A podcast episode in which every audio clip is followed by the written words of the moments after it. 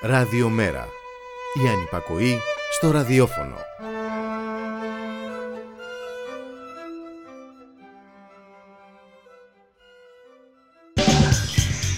Μεταβάσεις. Η εκπομπή κίνησης ιδεών του Κέντρου Μετακαπιταλιστικού Πολιτισμού.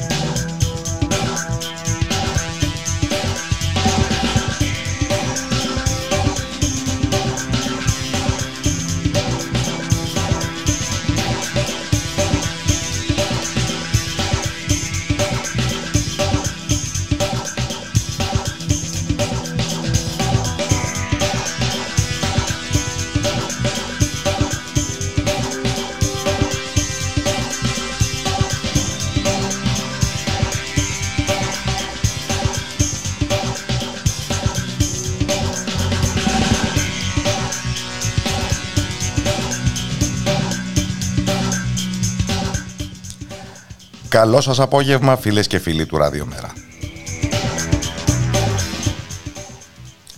Καλό σας ξαναβρίσκουμε υπερπηδώντας τα εμπόδια που δεν λένε να σταματήσουν να ορθώνονται μπροστά μας.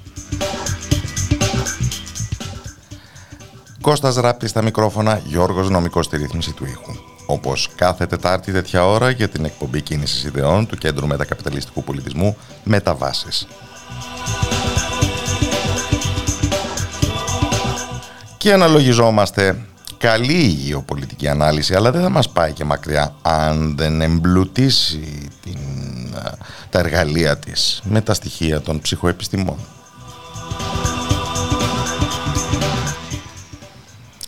Γιατί εντάξει όλοι κατανοούμε τον ψυχρό ορθολογισμό των κινήσεων που μπορεί να κάνει ένας μεγάλος πρωταγωνιστής στη γεωπολιτική σκακέρα βάζοντας το ένα ή το άλλο πιόνι να κάνει το οτιδήποτε. Αλλά το πώς σκέφτεται το ίδιο το πιόνι, το πόσο πρόθυμα εντάσσεται σε αυτήν την ε, διαδικασία ως βασιλικότερο του βασιλέως ενίοτε, αυτό ώρες ώρες πραγματικά μας ξεπερνά. Και το πώς λόγου χάρη παραλυρηματικές καταστάσεις μπορούν να συγκροτήσουν εθνική ιδεολογία.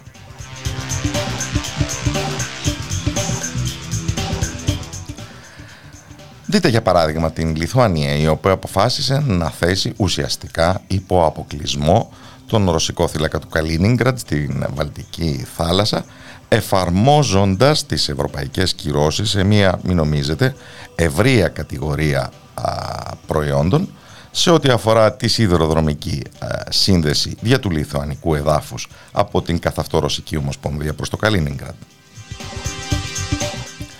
Πράγμα το οποίο κανονικά θα πρέπει να θεωρείται και νομίζω με βάση κάποιες παλιότερες συμφωνίες. Θεωρείται εσωτερική μεταφορά, εσωτερική μετακίνηση. Και πάντως αναμφίβολα, πολύ πιο σαφώς θέλω να πω, από ότι όλη αυτή η ιστορία των κυρώσεων με τις οποίες είμαστε συνηθισμένοι συνιστά ε, αποκλεισμό, μπλοκάντα, όπως το λέγανε και στα ρώσικα, δηλαδή λίγο πολύ μια πράξη πολέμου.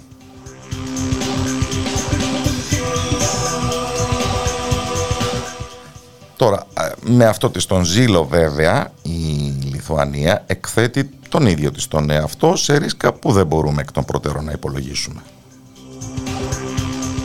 Ίσως όμως μας αρκεί η προειδοποίηση η σημερινή της εκπροσώπου της ρωσικής διπλωματίας, Μαρία Ζαχάροβα, ότι η ρωσική απάντηση δεν θα είναι μόνο διπλωματική.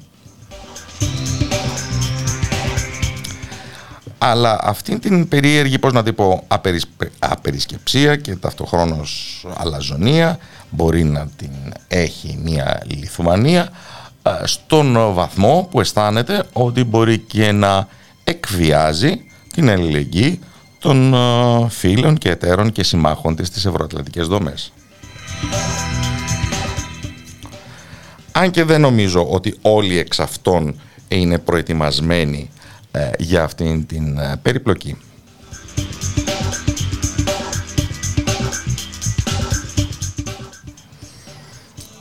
Είναι η ίδια Λιθουανία η οποία πολύ πρόσφατα και μέχρι σήμερα ανέλαβε επίσης να ορθώσει το ανάστημά της εναντίον παρακαλώ της Κίνας. Προχωρώντας στο άνοιγμα γραφείου αντιπροσώπευσης της Ταϊβάν και επιμένοντας μέχρι και σήμερα να καλεί τις χώρες της Ανατολικής κυρίως Ευρώπης να εγκαταλείψουν το σχήμα 17 συν 1 που έχει συγκροτήσει η Κίνα με πολλούς επίδοξους εμπορικούς εταίρους της στην Ήπειρό μας. Προφανώς η Λιθουανία δεν ρώτησε γι' αυτό ούτε καν την ε, Πολωνία η οποία με όποιο τρόπο μπορεί αναβαθμίζει τις συναλλαγές της με την Κίνα.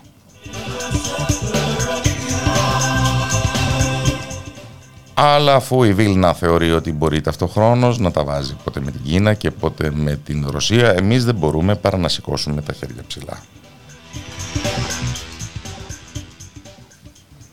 Και να επαναλάβουμε την έκκληση για την ανάγκη εμπλουτισμού των εργαλείων της ανάλυσης μας, ώστε να καταλάβουμε πώς το παραλήρημα μπορεί να συγκροτήσει εθνική ιδεολογία.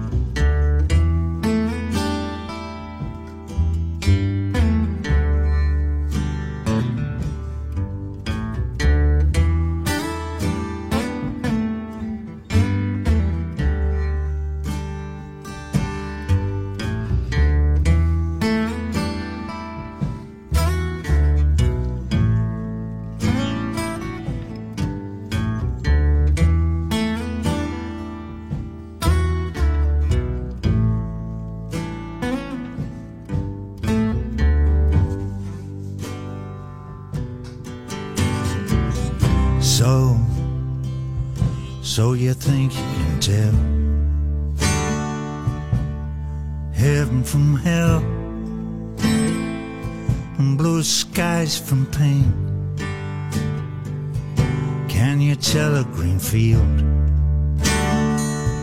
from a cold steel ray? A smile from a veil. Do you think you can tell? Did they get you to trade your heroes for ghosts?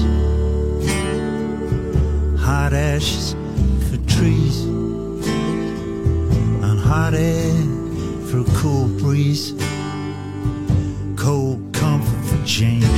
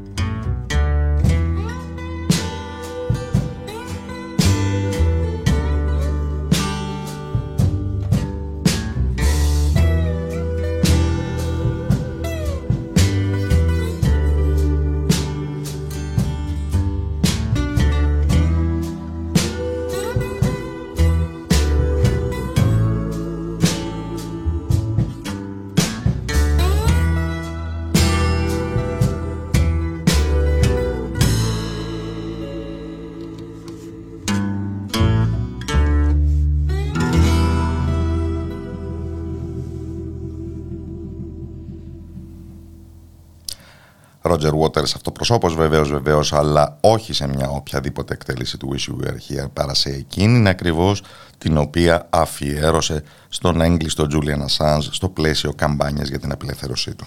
Και βρισκόμαστε τώρα πια στο παραένα της τελικής πράξης ενός μεγάλου εγκλήματος που κρατάει ήδη αρκετά χρόνια εφόσον η Βρετανίδα Υπουργός Εσωτερικών προσυπέγραψε την δικαστική απόφαση για έκδοση του Julian Assange στις Ηνωμένες Πολιτείες, όπου κινδυνεύει να αντιμετωπίσει ποινή κάθριξης 175 ετών.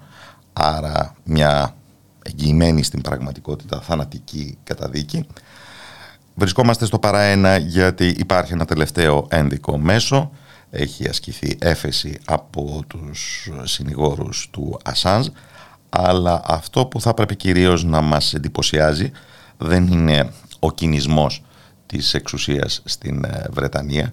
Είναι ίσως η μεγάλη σιωπή της ε, φωτισμένης Ευρώπης των αρχών και αξιών όπως λέγεται κατεξοχήνδε του δημοσιογραφικού ε, σώματος σαν να μην ήταν το μοναδικό, το πραγματικό έγκλημα του Τζούλιαν Ασάνς η δημοσιογραφική του εργασία η προσφορά του δηλαδή στην ε, αποκάλυψη εγκλημάτων πολέμου. Και είναι το θέμα για το οποίο έχω τη χαρά να φιλοξενώ στην εκπομπή τον Έρικ Έντμαν του DM25, πολιτικό κοινωνιολόγο και ακτιβιστή. Καλό απόγευμα στις Βρυξέλλες από το Ραδιομέρα. Καλησπέρα Κώστα, συγχαρητήρια για τις μουσικάρες που παίζετε ε, και μια μικρή διόρθωση σας ε, τηλεφωνώ από το Μιλάνο. Από το Μιλάνο. με, τον Γιάννη, με τον Γιάννη Βαρουφάκη για την, ε, για την αρχή μιας καμπάνιας που κάνουμε με τον DM25 στην Ιταλία. Ε, αυτό θα πει πανευρωπαϊκή δράση. Οπότε δεν ξέρεις που θα σε βγάλει. ε, έτσι, στην πράξη. Και βέβαια βρίσκεται στην καρδιά ε, των ενδιαφερόντων και των δράσεων του DM25 η μαρτυρία και το μαρτύριο του Τζούλιαν Ασάνζ. Ναι, φυσικά. Ο Τζούλιαν είναι από τα ιδρυτικά μέλη του κινήματος. Ε, ήταν ακόμα η εποχή που ήταν ε, στην ε, πρεσβεία του Εκουαδόρ στο Λονδίνο. Είχαν γίνει κάποιες πρώτες συζητήσεις μαζί του για την αρχή του κινήματος μα για, για τον εκδημοκρατισμό της Ευρώπης και ήταν από τα άτομα τα οποία συνυπογράψαν την ιδρυτική μας διακήρυξη και ήταν και μαζί μας στην ε, ιδρυτική εκδήλωση στο Βερολίνο μέσω τηλεδιάσκεψης. Οπότε ο Τζούλιαν Ασάντζ είναι ε, από τα Παλαιός να μπορεί να πει κανείς, ακριβώς του, του DM25.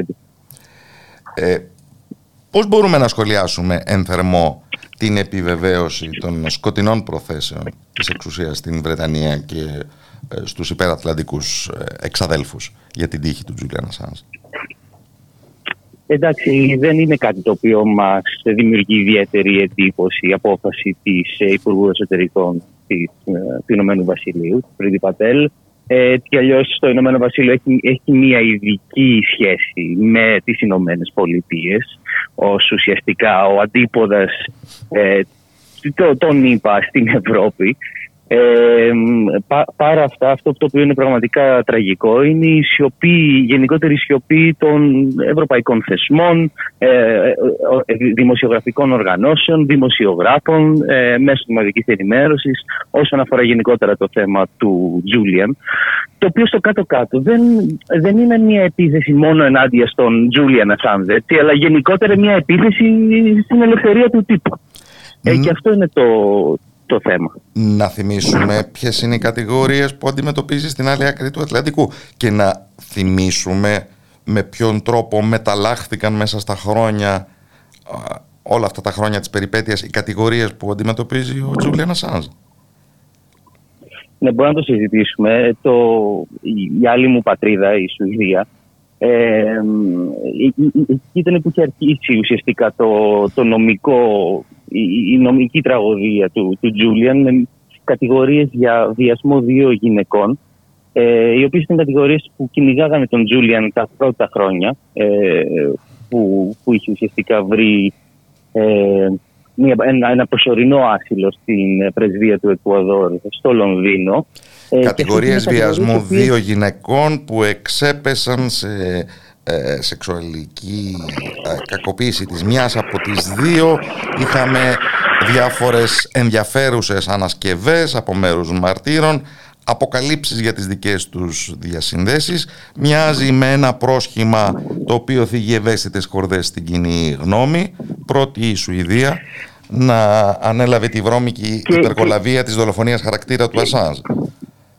Και δυστυχώς αυτό δεν είναι κάτι το οποίο θα έπρεπε να μας ε, κάνει ιδιαίτερη εντύπωση, διότι από όλες τις ε, χώρες της Ευρώπης, δυστυχώς η Σουηδία είναι από τις χώρες που έχουν την πιο σταθερή στατιστική όσον αφορά τις ε, προωθήσεις κατηγορουμένων στις ΗΠΑ. Ε, νομίζω περίπου το 89% των ανθρώπων που κατηγορούνται για διάφορα εγκλήματα στην Αμερική ε, φτάνουν στην Αμερική μέσω της ε, Σουηδίας. Να μια άλλη ε, ενδιαφέρουσα ειδική σχέση που δεν την είχαμε υπόψη μας πολύ. Ναι, ναι, ναι, είναι κάτι το οποίο εμείς που έχουμε μια πιο ιδιαίτερη σχέση με τη Σουηδία το γνωρίζουμε δυστυχώς και είναι κάτι το οποίο είναι σημαντικό να το, να το ξέρει ο κόσμος. Ε, μια διόρθωση, όχι το 89% όλων όσων κατηγορούνται από την Αμερική, ε, το 89% αυτών που φτάνουν στη Σουηδία και κατηγορούνται για εγκλήματα ε, στην Αμερική, ε, φτάνουν στην ναι. Αμερική. Οπότε, άμα, άμα, άμα κανείς φτάσει στη Σουηδία και κατηγορείται για εγκλήματα στην Αμερική, είναι σχεδόν σίγουρο δηλαδή ότι θα, θα, θα, θα φτάσει στην Αμερική. Ε, και ε, επίσης αυτές οι, οι κατηγορίες αυτών των δύο γυναικών, από τη στιγμή που ε, ο Τζούλιαν φυλακίστηκε στην, ε, στην ε, φυλακή ψήφιση ασφαλείας ε, Μπέλμαζ, στο Ηνωμένο Βασίλειο, αυτές οι κατηγορίες έχουν εξαφανιστεί. Δεν υπάρχουν πλέον, δεν, δεν διώκονται στη Σουηδία. Ε, οπότε είναι, είναι λίγο φανερότερο. Ε, δεν μπορώ να μιλήσω. Λίγο φα, ε, φαϊνότερο, ναι. Όλοι μπερδευόμαστε. Ναι. Φαϊνότερο ότι οι δύο αυτές κατηγορίες ήταν ουσιαστικά δολοφονία χαρακτήρα, ε, οι οποίες δεν είχαν τίποτα να κάνουν με, με, με, την, με την ουσία του θέματος, η οποία είναι η, η οποία είναι η κατηγορία που ε, ασκείται στον Ασάν στις ΗΠΑ για κατασκοπία. Με, με ενδιάμεσο σταθμό έτσι, με υπέροχη βρετανική κομψότητα την ε, κατηγορία της παραβίασης των όρων της αναστολής του. Ναι, ακριβώς. ακριβώς. Ε, και ε, συγχρόνως να υπάρχουν για, κατηγορίες... Και τελικά για την ε, Βρετανία το αδίκημα του Ασάνζ είναι ότι κατέφυγε στην ε, πρεσβεία του Εκουαδόρ. Ναι, ακριβώς. Ακριβώς και να υπάρχουν κατηγορίες και από τη Διεθνή Αμνηστία, από τη Human Rights Watch και άλλους διεθνείς οργανισμούς ε, που καταδικάζουν τον τρόπο με τον οποίο έχει χειριστεί γενικότερα η περίπτωση του Τζούλιαν Assange και ο ίδιος σαν άνθρωπος με πλήρη καταπάτηση όλων των ανθρωπίνων δικαιωμάτων του ε, εδώ και 5-6 χρόνια. Ε, και παρόλα αυτά η Δύση συνεχίζει ακριβώς το ίδιο παιχνίδι το οποίο έχει ακολουθήσει την τελευταία ουσιαστικά δεκαετία στην περίπτωση του Τζούλιαν. Αφού για 7 χρόνια δεν τον είδε το φως του ήλιου στην πρεσβεία του Εκουαδόρ, ε, έχοντας και, παρα... και εκεί φυλακισμένος ήταν ουσιαστικά. Προφανώς. Μολονότι είχε λάβει ε, υπηκότητα και άσυλο από την τότε ε, Εκουαδοριανή κυβέρνηση. Ε, η έλευση στην εξουσία όμως του Λενίν ε, Μορένο σήμαινε τον τερματισμό αυτής της ε, προστασίας. Ήταν μια μεγάλη εξυπηρέτηση προς τους βόρειους, βορειοαμερικανούς μεγάλους γείτονες. Ακριβώς. Και την αρχή ενός ψυχολογικού στην αρχή πολέμου εναντίον του Τζούλιαν, του κόπηκε η ε, πρόσβαση στο διαδίκτυο. Ε, με αποτέλεσμα ουσιαστικά να είναι σε συνθήκες στην ε, πρεσβεία χειρότερες από φυλακισμένου. Ε, και αυτό κράτησε τους τελευταίους 16 μήνες, αν δεν απατώμε, ε, ε, όσο βρισκόταν στην πρεσβεία του Εκουαδόρ.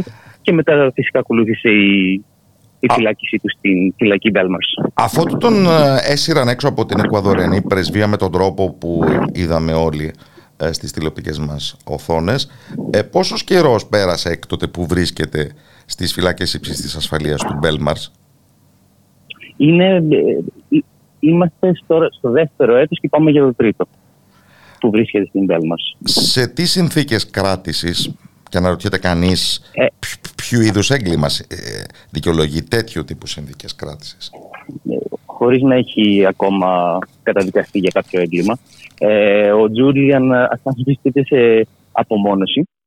Βρισκόταν σε πλήρη απομόνωση για τους πρώτους 12 μήνες της κράτησής του και μετά από τεράστια νομική μάχη της ε, νομικής ομάδας του, του Ασάν, ε, του δόθηκε το δικαίωμα να βρίσκεται σε ένα σε διαφορετικό κελί με άλλους κρατουμένους ε, που να μπορεί να του δίνεται το δικαίωμα μία φορά την ημέρα για κάποιες ώρες να, να βγαίνει από, από το κελί του ε, και να του δώσουν, να του δώσουν κάποια, κάποια βασικά δικαιώματα ε, τα οποία δεν δίνονται μόνο σε περιπτώσεις κρατουμένων οι οποίοι θεωρούνται απειλή για τους άλλους κρατούμενους και οι οποίοι έχουν ήδη καταδικαστεί για εγκληματα Και στην περίπτωση του Τζούλιαν ούτε έχει καταδικαστεί για κάποιο έγκλημα, ούτε θεωρείται επικίνδυνος προς άλλους κρατούμενους. Ε, και όχι μόνο αυτό, οι συνθήκες ε, υπό τις οποίες ε, ε, γινόταν η κράτησή του στη φυλακή Μπέλμαρτ είχε ως αποτέλεσμα την ε, ε, καταστροφή της ψυχολογικής του υγείας. Ε, κάτι πάνω στο οποίο πάτησε η νομική ομάδα του Τζούλιαν. Υπήρξε μια πρώτη προσπάθεια να μην γίνει η έκδοσή του στις ΗΠΑ ε, με βάση ε, αυτής ακριβώς της χειροτέρευσης της ψυχικής του υγείας. Ε, και το πρώτο δικαστήριο στο Ηνωμένο Βασίλειο αυτό το είχε αναγνωρίσει στην περίπτωση του Τζούλιαν και μετά υπήρξε ε, ε, σε δεύτερο βαθμό η εκδίκαση. Ανατράπηκε αυτό. Ναι, ακριβώς. Ανατράπηκε αυτό και, και τώρα βρισκόμαστε στην κατάσταση στην οποία πολύ σωστά ε, περιέγραψες, όπου η Πρίτη Πατέλ, η Υπουργός Εσωτερικών, έχει υπογράψει ουσιαστικά την ε, έκδοση του στις ΗΠΑ. Και ερχόμαστε στο μεγαλύτερο όλων των σκανδάλων, τι κατηγορίε περί κατασκοπίας. Έχουμε συνειδητοποιήσει τι σημαίνει αυτό για την άσκηση της δημοσιογραφίας παγκοσμίως. Ε, αυτό εδώ είναι, όχι, δεν, δεν ξέρω αν υπάρχουν λόγια να περιγράψουμε το, την τρομακτική υποκρισία ε, δεν είναι απλά πέτρα του σκανδάλου. Μιλάμε για την ε, υπονόμευση και την καταπάτηση ενός από των πιο βασικών δικαιωμάτων και μάλλον ε, ε, ε ενός από τους πιο βασικούς πυλώνες οποιασδήποτε δημοκρατίας. Της ελευθερίας του λόγου και της ελευθερίας του τύπου. Ε, στην περίπτωση του Τζούλιαν Ασάντ, ο οποίος ο, ο, ο ίδιος ο δημοσιογράφος, ε, εξέδωσε ουσιαστικά κάποια στοιχεία τα οποία αποδείκνυαν ότι οι κυβερνήσεις της Δύσης ε, είχαν ε, διαπράξει εγκλήματα πολέμου σε χώρες της ε, Μέσης Ανατολής, ε, εγκλήματα κατά της ανθρωπότητας. Και αυτό εντύνα τον ουσιαστικά να, να, να, να, του δοθεί Νόμπελ ειρήνη για το γεγονός ότι αποκαλύφθηκαν αυτά τα εγκλήματα και να υπάρξουν σοβαρές καταγγελίες και μια σοβαρή προσπάθεια να να, να, να, να βρεθούν οι υπεύθυνοι για αυτά τα εγκλήματα. Ε, έχουμε μια κατάσταση όπου έχουν χρησιμοποιήσει τον Τζούλιαν ως αποποποιαίο τράγο ε, και προσπαθούν να τον καταστρέψουν έτσι, και σωματικά και ψυχολογικά. Ε, όχι μόνο αυτό, ε, όλο αυτό, δηλαδή έχουμε μπει στη τελευταία φάση αυτής της τραγωδίας ε, σε μια ιστορική περίοδο όπου η Δύση συνεχώς και πολύ καλά κάνει, καταδικάζει εγκλήματα πολέμου ε, στην Ουκρανία, το οποίο διαπράττει από τη Ρωσία.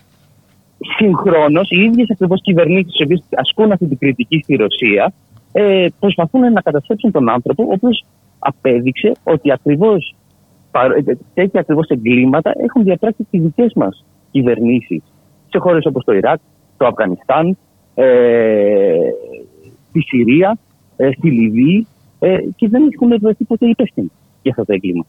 Και αυτή είναι η υποκρισία, η οποία είναι πάρα πολύ ε, επικίνδυνη. Αποκαλύπτεται έτσι το βάθος των περιλάλητων δυτικών αρχών και αξιών. Αλλά ήθελα να ρωτήσω αν προγραμματίζονται δράσεις της τελευταίας στιγμής σε ένδειξη ναι. αλληλεγγύης προς τον Τζούλιαν Ασάνζ; Όπως είπα, επειδή δεν μας ήταν ιδιαίτερη εντύπωση η απόφαση του Υπουργείου Εσωτερικών της Αγγλίας, ε, προετοιμαζόμασταν ήδη για να συνεχίσουμε αυτή τη μάχη και στις Ηνωμένες Πολιτείες. Οπότε είμαστε έτοιμοι και για αυτό το ενδεχόμενο. Ε, φυσικά, μέχρι να φτάσουμε σε αυτό το σημείο, θα υπάρξει μια προσπάθεια από την ε, νομική ομάδα του Τζούλιαν να ανατραπεί η απόφαση της ε, Πατέλ. Ε, έχουμε οργανώσει μια καμπάνια μέσω της οποίας μπορούν οι πολίτες από, από τον κόσμος ουσιαστικά να στείλουν email ε, στον Μπόρις Τζόνσον, στον Πρωθυπουργό του Ηνωμένου Βασιλείου. Ε, και μπορεί να βρεθεί αυτό στην ιστοσελίδα του κινήματός μας, dm25.org. Ε, και προσπαθούμε να οργανώσουμε επίσης και ε, διαμαρτυρίες έξω από πρεσβείες του Ηνωμένου Βασιλείου σε διάφορες χώρες της Ευρώπης, για να ασκήσουμε περισσότερη πίεση από την κοινωνία των πολιτών ε, προς την κυβέρνηση του Ηνωμένου Βασιλείου, ε, για να σταματήσουμε αυτό το, το, το, το, το τρομακτικό έγκλημα ενάντια στον Τζούλιαν σε πρώτη φάση, αλλά και γενικότερα ενάντια στα, στα δημοκρατικά δικαιώματά μας. Α μην τους αφήσουμε σε ησυχία. Ευχαριστώ θερμά τον Έρικ Έντμαν. Καλό απόγευμα στο Μιλάνο σήμερα, στις Βρυξέλλες αύριο, στην Αθήνα μεθαύριο, από το Ράδιο Μέρα. Μεγάλη μου ευχαρίστηση Κώστα, καλή συνέχεια.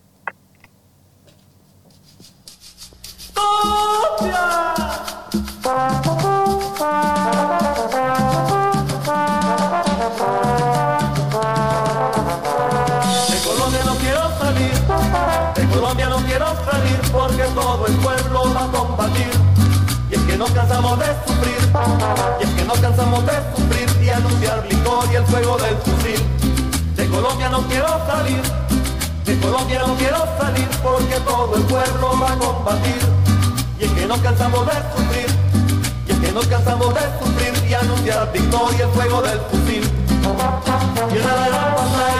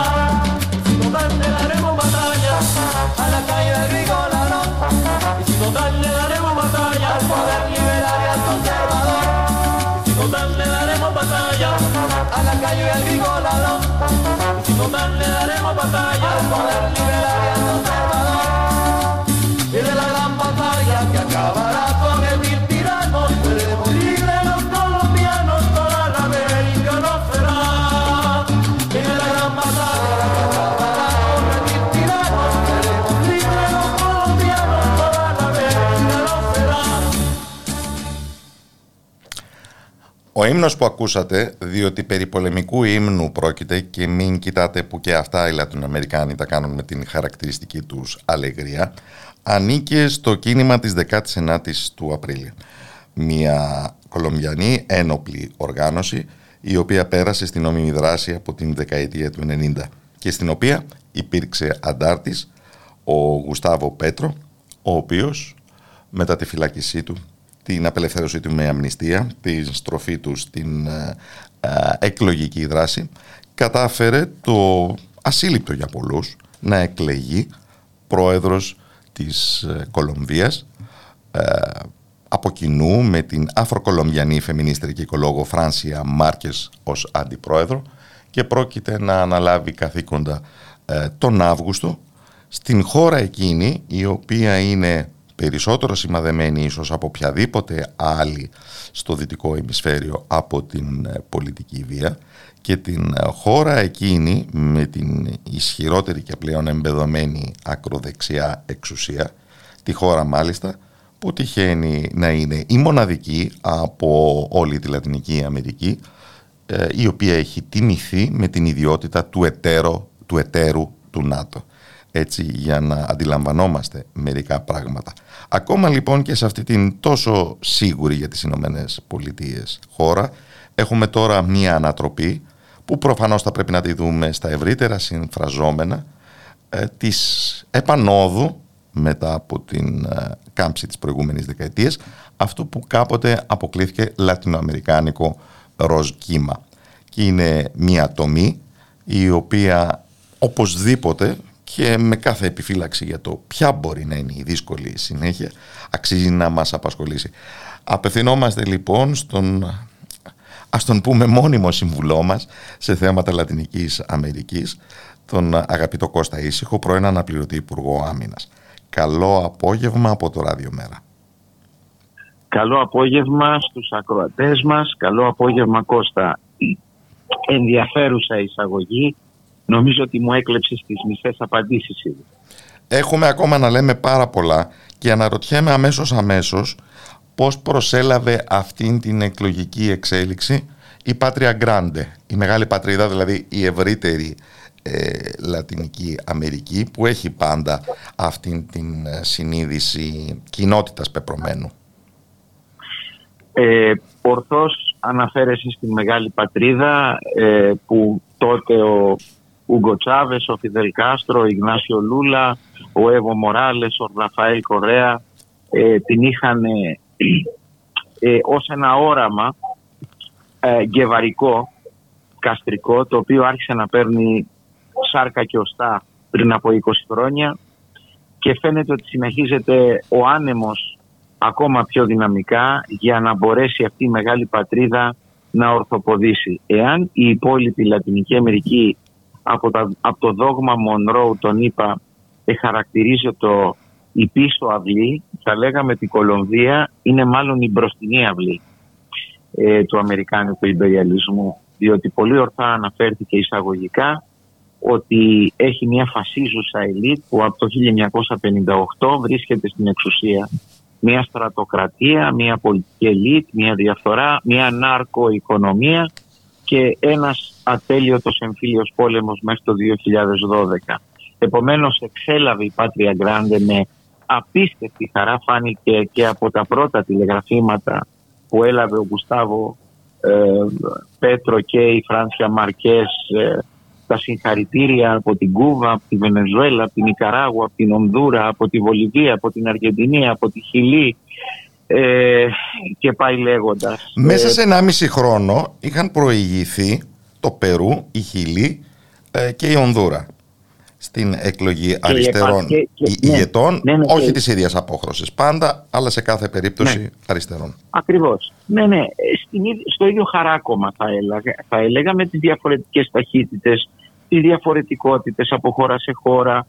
Ε, όμως αυτό που είναι ο κοινός παρανομαστής είναι ανάγκη αυτή η Ήπειρος να αναπνεύσει έναν αέρα ε, απελευθέρωσης από το ζυγό του βόρειου γείτονα ε, και αυτός ο αέρας επιφέρει ε, τεράστιες τεκτονικές, γεωτεκτονικές αλλαγές σε θεσμούς όπως είναι το ε, Κοινοβούλιο των Άνδεων, όπως είναι διάφοροι θεσμοί όπως το ΣΕΛΑΚ, που είναι οι, οι ηγέτες των χωρών της Λατινικής Αμερικής που συνεδριάζουν μια φορά το χρόνο ε, σε συνεδριάσεις με πολύ συγκεκριμένη ατζέντα, όπως είναι η Άλμπα, ε, της Καραϊδικής, της Κεντρικής Αμερικής, η συνεργασία οικονομική βασισμένη στην αλληλεγγύη και στην αλληλοσυμπλήρωση των οικονομιών.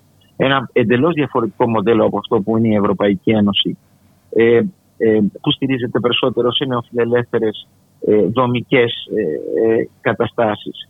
Άρα η χαρά είναι μεγάλη Ε, η προσοχή είναι ιδιαίτερη, διότι γνωρίζουμε πάρα πολύ καλά ότι ναι, μεν οι εκλογές κερδίστηκαν. Αυτό δεν σημαίνει ότι η εξουσία βρίσκεται στα χέρια της αριστεράς, ε, βρίσκεται στα χέρια των λαϊκών δυνάμεων. Πρέπει να πούμε ότι όλη η αριστερά στο σύνολό της, από το Κομμουνιστικό Κόμμα, οι πρώην αντάρτικες ομάδες, τα πολιτικά κινήματα, οι φεμινιστικές οργανώσεις, οι οργανώσεις αλληλεγγύης ε, προς, τους, προς τα θύματα, ε, από το 1958 ε, οι ηθαγενικές οργανώσεις οι, όλοι μαζί από το Κομμουνιστικό Κόμμα μέχρι τα κόμματα της κεντροαριστεράς στήριξαν αυτό το δίδυμο ε, του, της Μαρκές και του Πέτρο. Και πάλι όμως, για να δούμε πόσο δυσμενής είναι ο συσχετισμός, ε, το τελικό σκόρ ήταν 50,47% οριακή νίκη ε, βέβαια, για το δίδυμο Πέτρο και Μάρκες. Οριακή, ναι, ναι, πολύ ωριακή νίκη. Ε, ήταν ένα θρίλερ μέχρι την τελευταία ώρα ε, και δεν το περίμενε σχεδόν κανείς. Ε, Ίσως γιατί ο αντίπαλος δεν είχε το σκληρό δεξιό προφίλ του Φεντερίκου Γκουτέρες που είχε το, το δαχτυλίδι από τον ε, πρώην πρόεδρο Ντούκε. Ναι, αυτό ακριβώς είναι, είναι μια αλήθεια αυτή. Ο αντίπαλος ε, ήταν το outsider Ροδόλφο Χερνάντες. Ναι, ναι, ναι. Και δεν είχε και την εμπειρία το να έχει κυβερνήσει παλιότερα. Δεν ήταν από το απερχόμενο κόμμα εξουσίας. Ένα γνήσιο τέκνο του απερχόμενου κόμματος εξουσίας της Κολομβίας.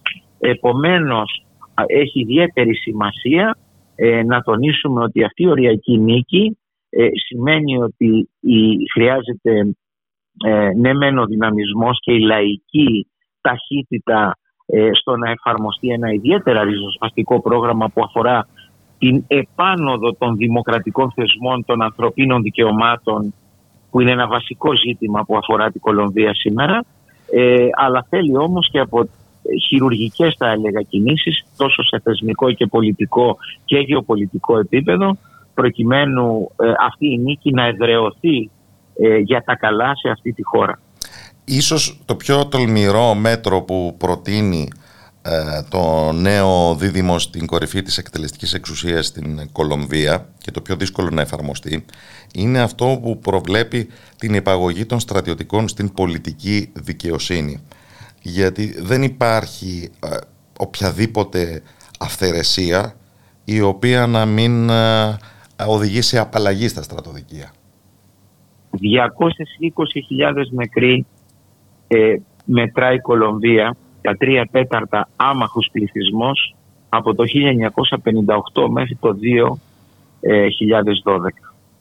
Ε, πρόκειται να φανταστούμε δηλαδή τον ελληνικό εμφύλιο 46-49 να κράταγε άλλα περίπου 24 χρόνια. Και η λεγόμενη διεθνής κοινότητα βρήκε έναν ε, πολύ χαριτωμένο τρόπο να ενθαρρύνει τον τερματισμό του εμφυλίου. Βράβευσε μόνο του τον τότε πρόεδρο που υπέγραψε την ε, συμφωνία ε, με τις αντάρτικες οργανώσεις. Σαν να μην ναι, υπήρχαν αντισυμβαλόμενοι. Ναι, ακριβώς. Ακριβώς αυτό είναι ένα από τα σκανδαλώδη ζητήματα, αλλά ε, η στρατιωτική ηγεσία και τα στρατιωτικά στελέχη που ενεπλάκησαν σε θηριωδίες, σε δολοφονίες, σε απαγωγές να πω μόνο ότι οι συνδικαλιστές στην Κολομβία ε, από το εργατικό κίνημα, από το αγροτικό κίνημα, όπως επίσης και οι δήμαρχοι, ε, οι άνθρωποι της τοπικής αυτοδιοίκησης ε, μέχρι το 2012 προσμετρούσαν 37.000 νεκρούς. Ε, μεταξύ αυτών και κερουσιαστές από το Κομμουνιστικό Κόμμα, από αριστερές οργανώσεις. Από Είναι η πιο επικίνδυνη χώρα παγκοσμίως για να είσαι συνδικαλιστής; Και δεν νομίζω ότι το φαινόμενο τερματίστηκε, εξαφανίστηκε μετά το 2012. Όχι, δεν, τερματί, δεν τερματίστηκε. Πολλοί πρώην αντάρτες κατέθεσαν τα όπλα με την ανακοχή για να βρεθούν στο στόχαστρο πολιτικών δολοφονιών.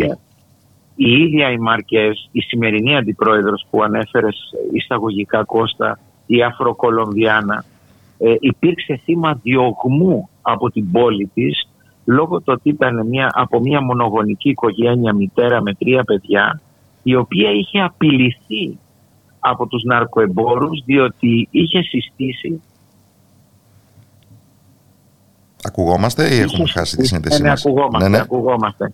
Είχε συστήσει ε, οργανώσεις αλληλεγγύης προς κακοποιημένες γυναίκες, μητέρες ε, και είχε και μάλιστα και σκλάβες του σεξ. Ήταν μια γυναίκα η οποία είχε πραγματικά κάνει έναν απίστευτο αγώνα και αναγκάστηκε να φύγει από την πόλη της και την επαρχία της και να πάει στο Καράκας.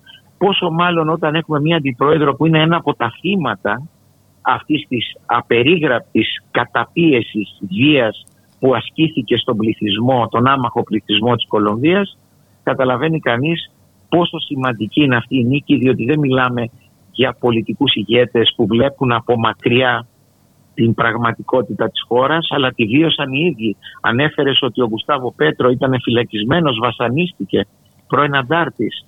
Ε, του δόθηκε χάρη μετά από έναν τεράστιο αγώνα που γέθηκε στο εσωτερικό και στο εξωτερικό της χώρας. Ε, άρα καταλαβαίνουμε ότι δεν είναι τυχαίοι οι σημερινοί ηγέτες της ε, τεράστιας λαϊκής νίκης που πριν από λίγες μέρες γιορτάσαμε όλοι. Ακούω και βρίσκω διαρκώς αφορμές για ερωτήσεις. Ε, η, η Μάρκες ε, κατέφυγε, είπαμε, στο Καράκας. Αυτό είναι πολύ ενδιαφέρον, γιατί οι δύο αυτές γειτονικές χώρες, Κολομβία και Βενεζουέλα, απειλείται ανα πάσα στιγμή να βρεθούν ε, σε κατάσταση πολέμου, υποκινημένου πολέμου. Και νομίζω ναι, ναι. από αυτή την άποψη η νίκη του Πέτρο θα είναι μεγάλη ανακούφιση για τον Μαδούρο. Ο Μαδούρο ήταν ο δεύτερος ηγέτης που έστειλε τηλεγράφημα ώστε αυτοί οι δύο αδελφοί λαοί να συμβιώσουν και να συνεπάρχουν αρμονικά. Ε, μπορεί ο Πέτρο να κάνει την δική τους κριτική, να κάνει και τη δική του κριτική, η οποία είναι απόλυτα αποδεκτή από την ηγεσία της Βενεζουέλας, διότι η συμβίωση και η συνανάπτυξη είναι μέσα στο πρόγραμμα και των δύο χωρών στα πλαίσια μιας ενωμένης Λατινικής Αμερικής. Επομένως καταλαβαίνει κανείς ότι αυτό το παρατσούκλι που είχε αποδοθεί στην Κολομβία ε, το Ισραήλ της Λατινικής Αμερικής σήμερα χάνει ε, τη βάση του, χάνει τα πόδια του. Μόνο που ο Μαδούρο έχει μαζί του το στρατό και αυτό τον καθιστά ανθεκτικό σε κάθε προσπάθεια υπονόμευσης. Βεβαίως. Ο, Πέτρο, ο Πέτρος σίγουρα δεν τον έχει.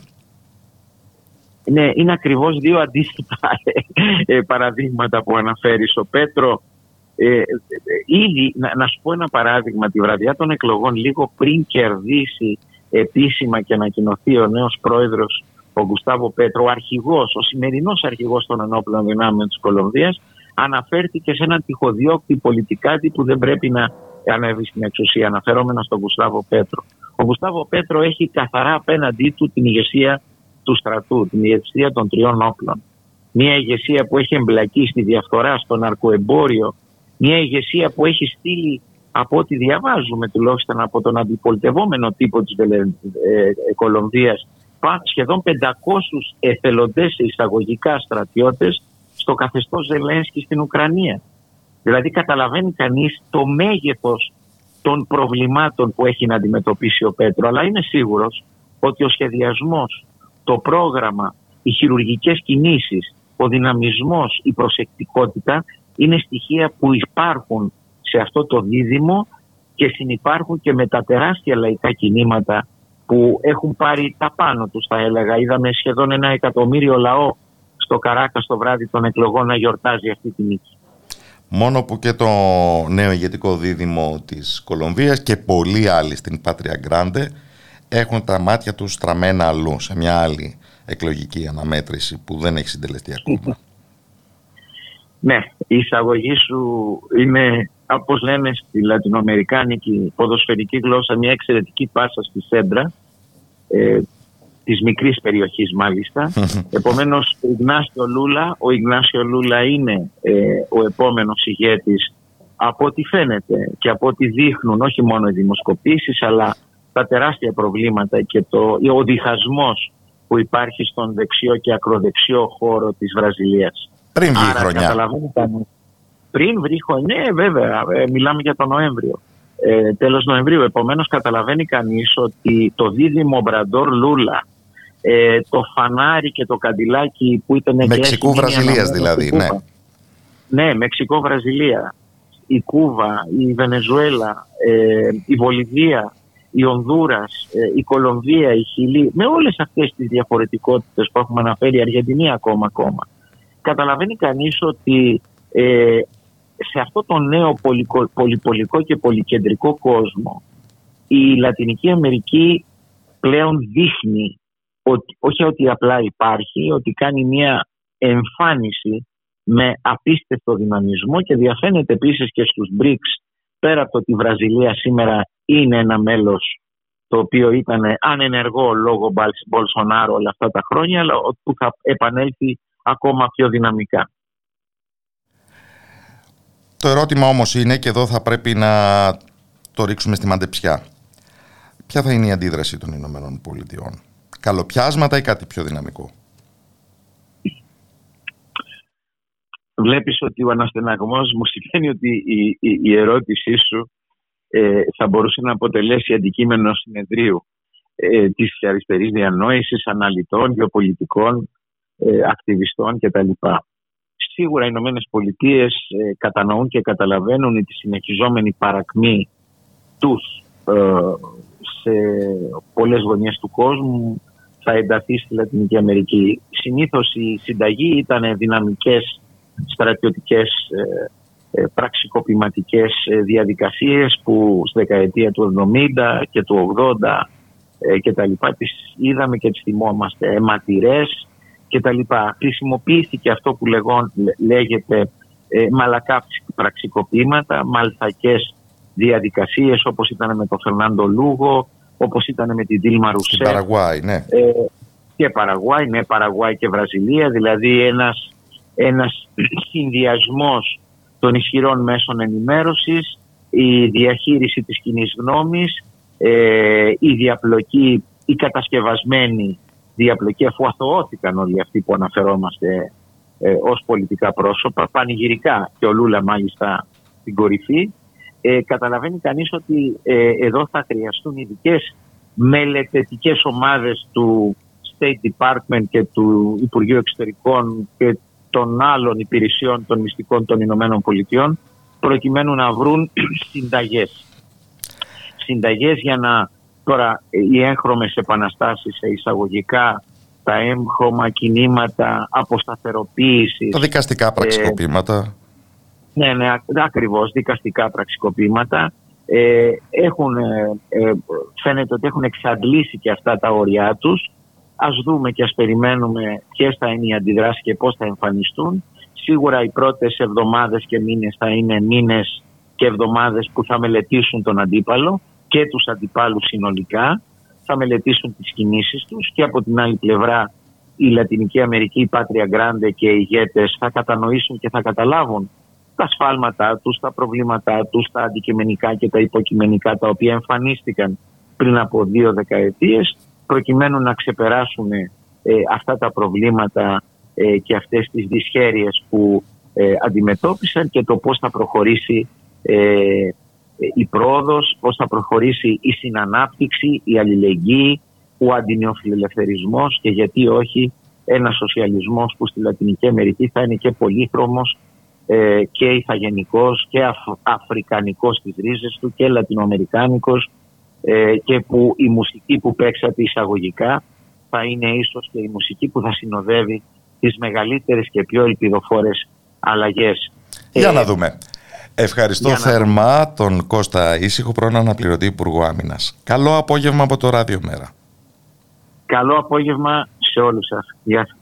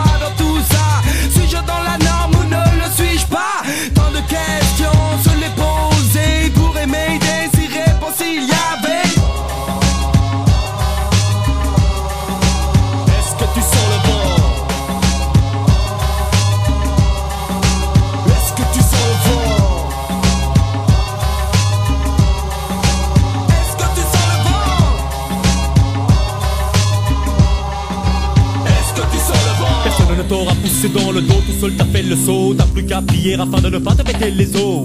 Oh, doucement, car à présent, il faut mesurer le temps. Et rester constamment dans le vent. Celui-là même qui souffle sur ton visage. Dieu que sa chaleur est douce lors de ce voyage difficile. Car il ne tenait qu'à fil, la voilà qui défile, hostile comme un putain de mauvais film d'Hollywood. Où les stars déposent leur empreinte sur la belle chaussée. Des corps d'étoiles dorées. Oh la hey hey, qu'est-ce que tu vas laisser si ce n'est que quelques traces de sang séché? Tout est à ta porte et tant que tu ne t'emportes pas. T'as pas toute heure de penser que la mort t'apportera ce que la vie te doit. Jamais aux yeux tu n'as eu froid. Cela n'arrivera pas dans ta chute alors que tu t'aperçois que le vent tenace son descendant te glace. Impuissant, quoi que du facile picote ta face. Ah, tes rêves se sont brisés comme un cube de glace à l'arrivée. Sclass!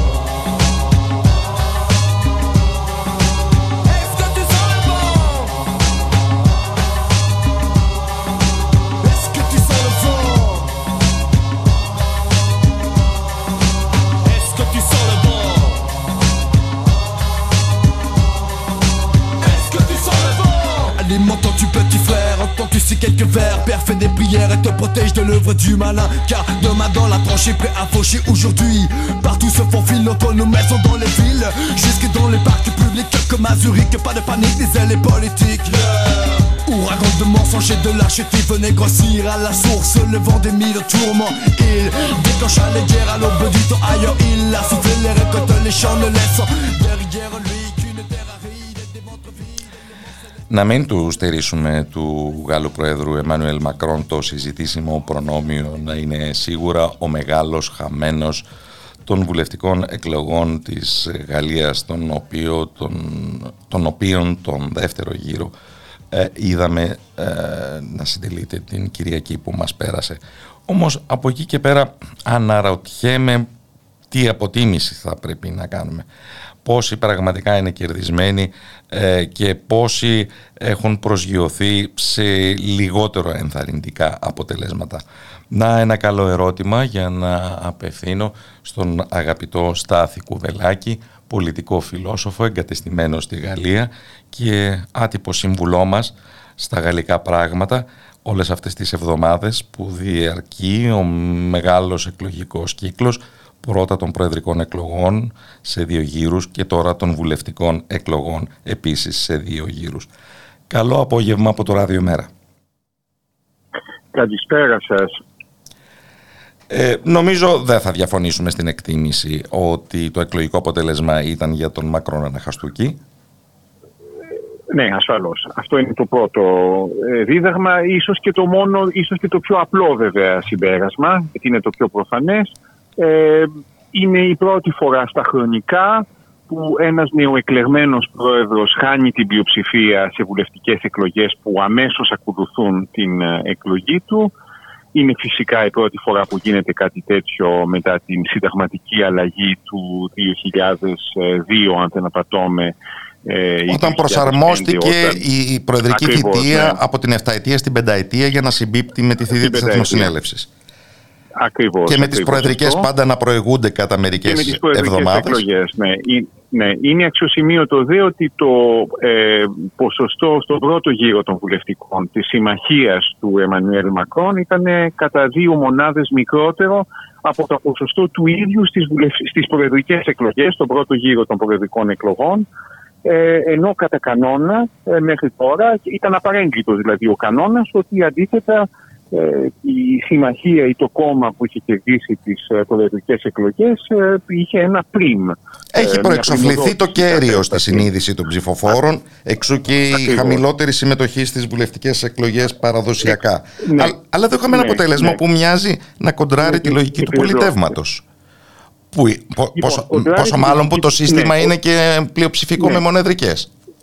Ακριβώς, ναι. Δηλαδή το ε, σύστημα της ε, Γαλλίας φτιάχτηκε ε, με βάση το διπολισμό δεξιάς-αριστεράς που επικρατούσε τότε επί εποχής Δεγκόλ όταν ε, τέθηκαν τα θεμέλια του καθεστώτος και του, του συνταγμα, της συνταγματικής ε, τάξης και του εκλογικού συστήματος που κυριαρχεί από τότε. Τώρα έχουμε ένα τριχοτομημένο σαφώς πολιτικό πεδίο με τρεις πόλους ε, περίπου ισοδύναμους ε, εκλογικά τον πόλο του Μακρόν, τον κεντρό αμυγός νεοφιλελεύθερο πόλο, τον πόλο της ακροδεξιάς και τον πόλο της αριστεράς. Ακουγόμαστε, εξακολουθούμε. Αυτό είναι επίσης κάτι, αυτό είναι επίσης κάτι πρωτοφανές. Αυτό το τριχοτομημένο πολιτικό σύστημα βρίσκεται σε προφανή διάσταση με την ε, λογική του πολιτεύματο και βρισκόμαστε στη Γαλλία σε ένα πολιτικό αδιέξοδο αυτή τη στιγμή, γιατί δεν υπάρχει πλειοψηφία στη Βουλή. Ε, υπάρχει αναντιστοιχία μεταξύ Εξακολουθούμε να έχουμε κάποιες διαλύσεις. Ναι, ναι, ναι, ναι. Ε, τα, τα, εγώ παραμε- σας ακούω τα καλά, παραμελημένα γαλλικά δίκτυα δεν μας κάνουν πάντοτε τη, τη, τη χάρη να ακουγόμαστε ναι, καθαρά, αλλά είμαστε, ναι, είμαστε εκτός Παρισιού δυστυχώς. θα την κρατήσουμε τη συζήτηση. Ναι, και αυτή η τόσο παραμελημένη ε, γαλλική ύπεθρος μας εξηγεί και πολλά άλλα που θα πρέπει να ξέρουμε και για την τωρινή μας συζήτηση. Ε, ναι, ακριβώς. Η, παραμένη, η παραμελημένη γαλλική ύπεθρος που πρέπει να τονίσουμε ε, δεν αφορά παρά σε πολύ μικρό ποσοστό αγροτικές περιοχές. Αφορά κυρίως περιοχές οι οποίες ε, βρίσκονται εκτός της τουριστικής Γαλλίας, οι οποίες είτε ήταν βιομηχανικές περιοχές, είτε περιοχές οικονομικά ενεργές, εν πάση περιπτώσει, παραμιλημένες, συγκαταλεγημένες, ε, σε οικονομική οπισθοχώρηση. Ακριβώς σε αυτές τις περιοχές ε, βρίσκεται η δύναμη της ακροδεξιάς. Αυτή η εγκαταλεγμένη Γαλλία των λαϊκών ως επιτοπλίστων στρωμάτων είναι που έχει στραφεί προς την ακροδεξιά τις τελευταίες δεκαετίες. Και αυτό επιβεβαιώθηκε πανηγυρικά σε αυτές τις βουλευτικές εκλογές με έναν πρωτοφανή αριθμό βουλευτών της 89. ακροδεξιάς, 89 ακριβώς. 89, κάτι το οποίο δεν το περίμενε ούτε η ίδια η ηγεσία, η Μαρίν Λεπέν και η ηγεσία του, ε, της εθνικής ε, συσπήρωσης. Ε, άρα ε, αυτό έκλειψε κατά κάποιο τρόπο την έκπληξη από την αναμενόμενη εν πολλής άνοδο της ε, αριστεράς ή τουλάχιστον της κοινοβουλευτικής εκπροσώπησης της ε, αριστεράς που είναι υπερδιπλάσια από ό,τι την- στην προηγούμενη Βουλή. Ναι, μόνο που ε, της ε, Λεπέν η κοινοβουλευτική εκπροσώπηση είναι νομίζω δεκαπλάσια της προηγούμενης. Δεκαπλάσια, ναι, ναι από 8 στους 89 βουλευτές. Αυτό όμως αποτελούσε μια στρέβλωση του πλειοψηφικού ε, εκλογικού συστήματος. Τώρα απλώς ο βαθμός κοινοβουλευτικής της εκπροσώπησης πλησιάζει περισσότερο την ε, υπάρχουσα ούτως ή άλλως εκλογική δύναμη. Και αυτό Ναι, καταλαβαίνω ναι, ότι βρίσκω- προέκυψε ναι. από την επιλογή του λαού του Μακρόν να Ναι. απέχει στον δεύτερο γύρο όπου Ακριβώς. αναμετριόταν λεπενικός υποψήφιος με αριστερό.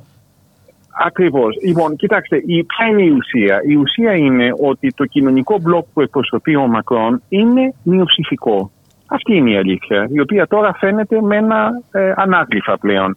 Ε, το, θα μου πείτε πώς είναι δυνατόν αυτή η μειοψηφία παρόλα αυτά να κερδίζει τις προεδρικές εκλογές, όπως συνέβη και πάλι. Ε, ε, αυτό οφείλεται σε ε, μια τεχνητή εν πολλής πόλωση μεταξύ του κεντρώου νεοφιλελεύθερου πόλου του Μακρόν από τη μια πλευρά και της ακροδεξιάς από την άλλη. Δηλαδή αυτά, αυτοί οι δύο αποτελούν ένα ας το πούμε διαστροφικό ζευγάρι. Έχουν ανάγκη ο ένας από τον άλλον. Ο Μακρόν έχει ανάγκη από την ακροδεξιά γιατί μόνο αν έχει απέναντί του την ακροδεξιά μπορεί να κερδίζει ε, τον δεύτερο γύρο των προεδρικών εκλογών γιατί θέλοντας και εμείς ε, οι, οι, οι ψηφοφόροι της αριστεράς, ένα μέρος τουλάχιστον, ψηφίζουν Μακρόν για να αποφεύγουν, ε, για να αποφευχθεί το χειρότερο, δηλαδή η επικράτηση της ε, Λεπέν. Και από την άλλη πλευρά, η Λεπέν έχει ανάγκη από κάποιον σαν τον Μακρόν, που εκπροσωπεί με ένα προφανή τρόπο την πλουτοκρατία, ε, τον ε, κοσμοπολιτισμό του κεφαλαίου, απέναντι στην, ε, στον, στον οποίο η δική της εθνικιστική και ρατσιστική και ξενοφοβική ρητορία φαντάζει ως μια εναλλακτική και ε, ε, ως το αντίπαλο δέος. Άρα Ενδιαφέρουσα αυτά τα δύο- ασυμμετρία όμως, γιατί για τον λαό της αριστεράς υπάρχει λογική του μικρότερου κακού. Για τον λαό της μακρονίας ε, δεν είναι σαφές ποιο είναι το μικρότερο κακό.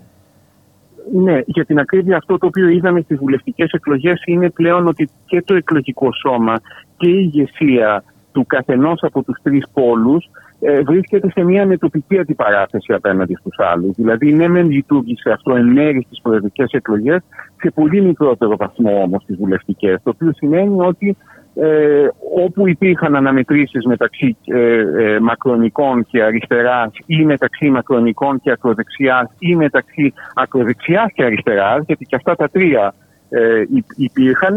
Ο τρίτος πόλος που είχε αποκλειστεί απλά απήχε ε, και σε μεγάλο βαθμό εξάλλου οι ψηφοφόροι της ε, δεξιάς υπερψήφισαν το Μακρόν, θέλω να πω της παραδοσιακής δεξιάς, έτσι, η οποία κινήθηκε γύρω στο 11-12%. Η οποία θα ακολουθήσει πορεία απορρόφησης από την προεδρική πλειοψηφία ή όπως μας λέει θα παραμείνει μια δύναμη αντιπολίτευσης ώστε να διασωθεί και πολιτικά φαντάζεται κανείς. Ναι, ναι, είναι ένα ερώτημα που διχάζει την ίδια τη δεξιά. Είναι ένα πολύπλοκο ερώτημα γιατί ε, ένα τμήμα της παραδοσιακής δεξιάς βρίσκεται ήδη εντός του συνασπισμού που στηρίζει τον Μακρόν. Ε, το κόμμα ορίζοντες του πρώην Πρωθυπουργού Εντουάρ Φιλίπ.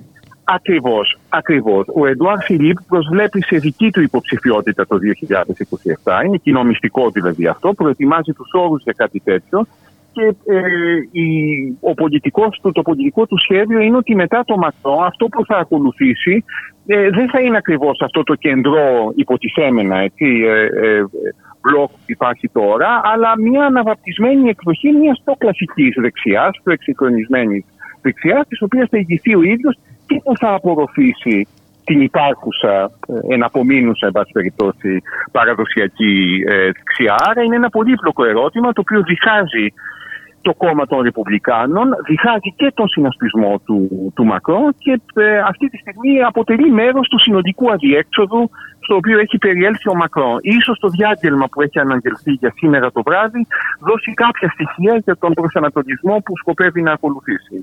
Καταλαβαίνω καλά ότι στην επόμενη εθνοσυνέλευση ε, η αξιωματική αντιπολίτευση, να το πούμε με δικούς μας όρους, θα είναι ο εθνικός συναγερμός της ΛΕΠΕΝ, διότι το μέτωπο της αριστεράς δεν θα καταγραφεί ενιαία; Παρακατασυνιστώσεις σε διαφορετικές κοινοβουλευτικές ομάδες; Ερώτημα. Ναι, αυτό είναι ένα άλλο ερώτημα. Ο Μελανσόν κατέθεσε μια πρόταση να συγκροτηθεί σε ενιαία κοινοβουλευτική ομάδα, η οποία δεν έγινε δεκτή από τους ηγέτες των άλλων κομμάτων του αριστερού συνασπισμού. Ε, απομένει τώρα να δούμε αν σύμφωνα με τον κανονισμό της Βουλής ε, ε, θα υπάρξει μια φόρμουλα όπου θα αναγνωριστεί ως ένα ενιαίο μπλοκ ε, το, η κοινοβουλευτική εκπροσώπηση της αριστερής ε, συμμαχίας ε, ή εάν θα πάμε με μια λογική καταμέτρησης των επιμέρους, των επιμέρους συνιστοσών σε αυτή την περίπτωση, όντως, ε, αξιωματική αντιπολίτευση είναι το εθνικό μέτωπο. Έχει 10, 12 περίπου βουλευτές περισσότερους από ότι η ανυπότακτη Γαλλία του Ζαν Λίκ Μελονσόν. 89 έναντι περίπου 87. Αυτή ε, ναι, η απροθυμία. έναντι περίπου 77. Αυτή η απροθυμία κοινής καταγραφής στο Κοινοβούλιο να μας βάλει σε περίσκεψη και για το μέλλον αυτού του μετόπου που συγκροτήθηκε αρκετά βιαστικά και με αρκετό βολονταρισμό χάρη στον Ζαν Λουκ Μελανσόν; Ναι, συγκροτήθηκε στη βάση των ε, συσχετισμών που προέκυψαν στις προεδρικές εκλογές. Έτσι, να θυμίσουμε εδώ ότι ο Μελανσόν πήρε 22%, ο δεύτερος ε, υποψήφιος της αριστερής ε, συμμαχίας, ο οικολόγος δηλαδή, ήταν μόλις το 4,5% και ο κομμουνιστής το 2,5%. Ε, άρα ε, αυτοί είναι οι συσχετισμοί που επέτρεψαν τη συγκρότηση, που επέβαλαν για την ακρίβεια την συγκρότηση αυτή της συμμαχίας. Ε, τώρα βρισκόμαστε σε μια νέα φάση. Εξακολουθούμε να ακουγόμαστε; Αντισταθμίζω ότι από την πίεση που ασκεί η ισχυρή παρουσία της ακροδεξιάς. Αυτό πρέπει να τονιστεί. Δηλαδή η, η δυναμική της ακροδεξιάς που δεν ήταν αναμενόμενη θα οδηγήσει οπωσδήποτε σε περιορισμό ε, των φυγόκεντρων τάσεων μέσα στο εντός της αριστερής συμμαχία. Παρεμπιπτόντως, η Λεπέν ε, ξεκαθάρισε και τους λογαριασμούς της στο εσωτερικό της ακροδεξιάς πολυκατοικίας με την εκμυδένιση του εγχειρήματος του Ζεμούρ οπωσδήποτε, αλλά πρέπει να, πρέπει να τονίσουμε εδώ ότι ο Ζεμούρ απο, αποτέλεσε μια κρίσιμη εφεδρεία που επέτρεψε αυτή τη δυναμική του των 89 βουλευτών. Δηλαδή αυτό το 4,5% που πήρε στον πρώτο γύρο των προεδρικών και το νομίζω 6, 6 και κάτι που πήρε στις ε, προεδρικές λειτουργήσαν ως δεξαμενές ψήφων οι οποίοι στο δεύτερο γύρο επέτρεψαν ακριβώς την επικράτηση των ακροδεξιών υποψήφιων για πρώτη φορά σε τόσο μεγάλο αριθμό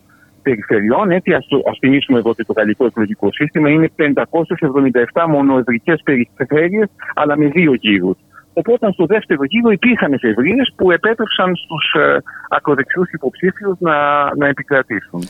Η τελευταία μου ερώτηση αφορά και πάλι την ε, αριστερά. Υπάρχει ένα αίσθημα ανεκπλήρωτου από το ότι δεν επιτεύχθηκε ο στόχος της πρωτιάς και μάλιστα της κατάκτησης της Πρωθυπουργίας ή θα πρέπει να θεωρήσουμε ακόμα ανησυχητικότερο το γεγονός ότι η αποχή δεν ροκανίστηκε παρά μάλλον οριακά πράγμα που δηλώνει μια αδυναμία πρόσβασης της αριστεράς σε στρώματα α, απαξιωμένα και ε, απομακρυσμένα από την πολιτική. Ε, κοιτάξτε, ε, αυτά τα δύο στοιχεία που αναφέρετε ισχύουν και τα δύο. Θα σας πω όμως το εξής και θα ήθελα να το τονίσω αυτό.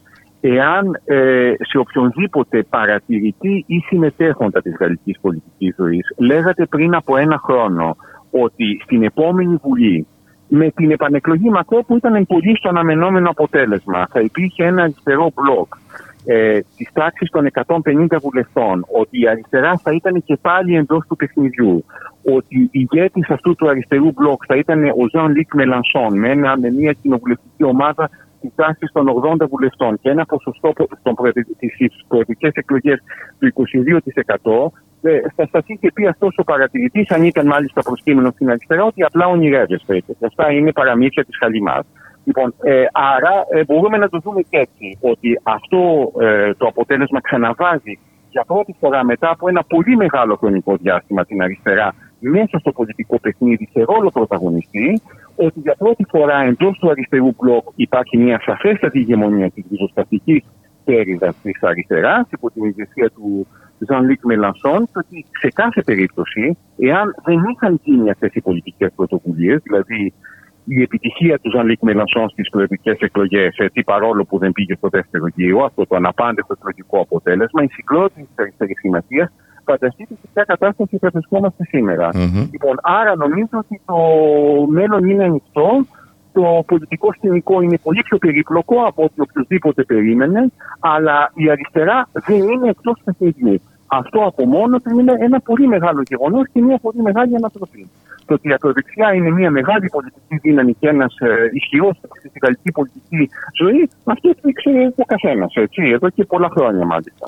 Και το ζητούμενο από εδώ και πέρα για την αριστερά; Το ζητούμενο από εδώ και πέρα για μένα είναι ότι είναι ανοιχτό το παιχνίδι για το ποιο θα είναι το αντίπαλο δέος του μακρονισμού. Δηλαδή είναι ανοιχτό αν θα είναι η ακροδεξιά ή η αριστερά η συγκρότηση αυτής της συμμαχίας επέτρεψε αυτή την ισχυρή κοινοβουλευτική παρουσία. Α τονίσουμε εδώ ότι η αριστερά όλοι μαζί έχει ε, γύρω στους 150 βουλευτές, 147 για την ακρίβεια, ε, ενώ η ακροδεξιά έχει 89. Έτσι. Mm-hmm. Παρ' όλα αυτά είναι ανοιχτό το παιχνίδι για το ποιος από τους δύο πόλους θα είναι το αντίπαλο δέος του Μακρόν. Ξέρετε, τα τριπολικά συστήματα είναι μια μεταβατική περίοδος. Ένας από τους δύο πόλους οπωσδήποτε θα υποχωρήσει κάποια στιγμή ε, σε, βά, σε βάθος χρόνου. Απομένει να δούμε αν θα είναι η αριστερά ή αν θα είναι η, η ακροδεξιά, αν θα επανέλθουμε δηλαδή στην προηγούμενη κατάσταση, στο διαστροφικό δίπολο μεταξύ νεοφιλελεύθερου μπλοκ και ακροδεξιά, ή αν θα έχουμε μια νέο τύπο αναμέτρηση μεταξύ μιας αριστεράς με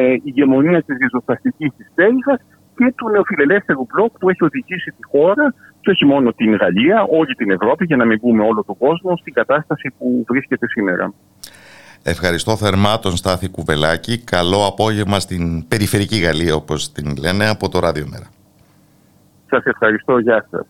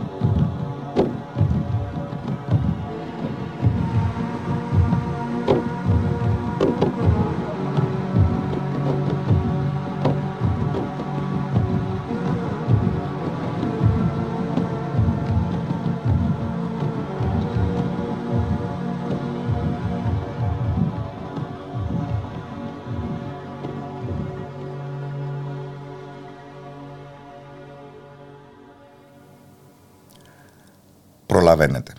Προλαβαίνετε μέχρι απόψε στις 8 να είστε στην ταράτσα του Γαλλικού Ινστιτούτου, ΣΥΝΑ 31, όπου θα παρουσιαστεί ένα σημαντικό εκδοτικό εγχείρημα. Τριπλό για την ακρίβεια. Πρόκειται για την ε, έκδοση των βιβλίων «Διαφορά και επανάληψη» του Γάλλου φιλοσόφου Ζιλ Ντελέζ από τις εκδόσεις «Εκρεμές» όπως και τα υπόλοιπα. Επίσης του βιβλίου του Ζιλ Ντελέζ «Λογική του νοήματος» ε, και το συλλογικό βιβλίο «Αποκλήσεις και συνεχίσεις» που είναι η εισαγωγή του έργου του Ντελέζ και τα τρία οφείλονται στον κόπο και τη διάθεση προσφοράς του ομότιμου καθηγητή φιλοσοφίας στο Πανεπιστήμιο Τρέντ του Οντάριο Κωνσταντίνου Μπουντά ο οποίος ε, μετέφερε στην ελληνική γλώσσα αυτά τα ε, σημαντικά δείγματα της ντελεζιανής σκέψης. Το πρώτο χρονολογούμενο από το μοιραίο έτος 1968. Ομιλητές στην απόψινή εκδήλωση θα είναι οι καθηγητές Χάρης Παπεχαραλάμπους, Γιάννης Πρελορέτζος, Ευτύχη Πυροβολάκης και ο Άρης Τηλιανού του Αριστοτελείου Πανεπιστημίου, ο οποίος βρίσκεται στην τηλεφωνική μας γραμμή και τον ευχαριστώ θερμά. Καλό απόγευμα από το Ράδιο Μέρα. Καλησπέρα σας και στις ακροάτρες και στους ακροατές. Ε, τα είπατε πολύ ωραία στην εισαγωγή. Ε, όντως ε, έχουμε αυτή την εκδήλωση σήμερα τώρα σε ε, δύο ώρες στις 8 η ώρα στο Γαλλικό Ινστιτούτο της Αθήνας ε, για έναν πολύ σημαντικό φιλόσοφο, τον Ζιλ Ντελέζ, ε, Γάλλο φιλόσοφο του 20ου αιώνα. Κατά τη γνώμη μου, αλλά και κατά κοινή παραδοχή, είναι από τους σημαντικότερους φιλοσόφους του 20ου αιώνα. Και στην Ελλάδα έχουν μεταφραστεί πολλά έργα του. Ε, αλλά νομίζω ότι εκκρεμεί ακόμη να γίνει, μια, να γίνει πιο γνωστή η φιλοσοφία του και να συζητηθεί το έργο του και το τι έχει να μας ε, προσφέρει σήμερα για να σκεφτούμε και να ζήσουμε τη ζωή μας καλύτερα, ας το πω έτσι, ο Ντελές. Ε, ε, πιστεύω ότι το έργο του Ντελές και το ενδιαφέρον για τη φιλοσοφία του ξαναγεννήθηκε τα τελευταία χρόνια, όπως είπατε και εσείς, μέσα από την ε, δουλειά του Κωνσταντίνου Μπουντά που τον ευχαριστούμε πολύ για όλες τις μεταφράσεις του αυτές τις, ε, και την επιμέλεια του συλλογικού τόμου. Που ενώ ο ίδιος θα διαδρομεί στον αγγλόφωνο κόσμο ναι, ναι, είναι Έλληνας, αφιέρωσε τόση ε, προσπάθεια στο να μεταφέρει στα ελληνικά την τελεζιανή σκέψη. Ακριβώς, είναι ε, διεθνώς από τους πιο γνωστούς ε, ειδικούς στον Δελέζ και έχει κάνει, ο Μπουντάς είναι Έλληνας ε, έφυγε στην Αθήνα μεγάλωσε και έφυγε για σπουδές στην Αμερική και έμεινε ε, στην Αμερική και στον Καναδά κυρίως ε, πολλά χρόνια ε, στο, στο Πανεπιστήμιο του Τρέντ στο, στον Καναδά έκανε στασδρόμια τώρα είναι συνταξιούχος, ομότιμος καθηγητής και δυστυχώς δεν θα είναι σήμερα κοντά μας έρχεται, είναι, είναι αυτή τη στιγμή στο, στον Καναδά βέβαια πρέπει να πούμε ότι ε, να δώσουμε τα εύσημα στην κυρία Χριστίνα Ζήστη και στις εκδόσεις Εκρεμές διότι πίστεψε αυτό το, αυτό, το project, ας το πω έτσι, και το... Το όχι απαραίτητα εμπορικό. Αγκάλιασε. Όχι απαραίτητα, καθόλου εμπορικό θα έλεγα, γιατί τα, τα βιβλία αυτά και η διαφορά και επανάληψη, η λογική του νοήματος και ο συλλογικός τόμος που βγήκε είναι μεγά, είναι ογκώδη και τα τρία. Όχι, ε, διαβάζονται φυσικά και πρέπει να τα διαβάζουμε και το κοινό να μην φοβηθεί τον, το μέγεθος των βιβλίων, αλλά οπωσδήποτε είναι απαιτητικά αναγνώσματα. Ε, αυτά τα δύο βιβλία ήταν ε, ε, έλλειψη που δεν τα είχαμε στα ελληνικά, γιατί είναι ίσως τα σημαντικότερα του φιλοσόφου, τα πιο φιλοσοφικά, όπου ε, έτσι ε, τη δική του φιλοσοφία. Ο Ντελές ήταν, ε, ε, γεννήθηκε το 1925 και πέθανε το 1995. Έγραψε για πολλούς φιλοσόφους και βιβλία που έχουν μεταφραστεί στα ελληνικά και μελέτες ε, ας πούμε ιστορίας της φιλοσοφίας έχει γράψει για τον Καντ, για τον Χιούμ, για τον Σπινόζα, ε, για, και για λογοτέχνες βέβαια, για τον Προύς, για τον Κάφκα και για τον Μπερξόν, το φιλόσοφο το Γάλλο. Ε, οι μελέτες του αυτές είναι πολύ ωραίες. ε, και σίγουρα είναι ε, πιο προσβάσιμες ας πούμε στο, στον μέσο αναγνώστης. Αλλά εδώ από τα- περνάμε στην συστηματική σκέψη του Ντελέζ.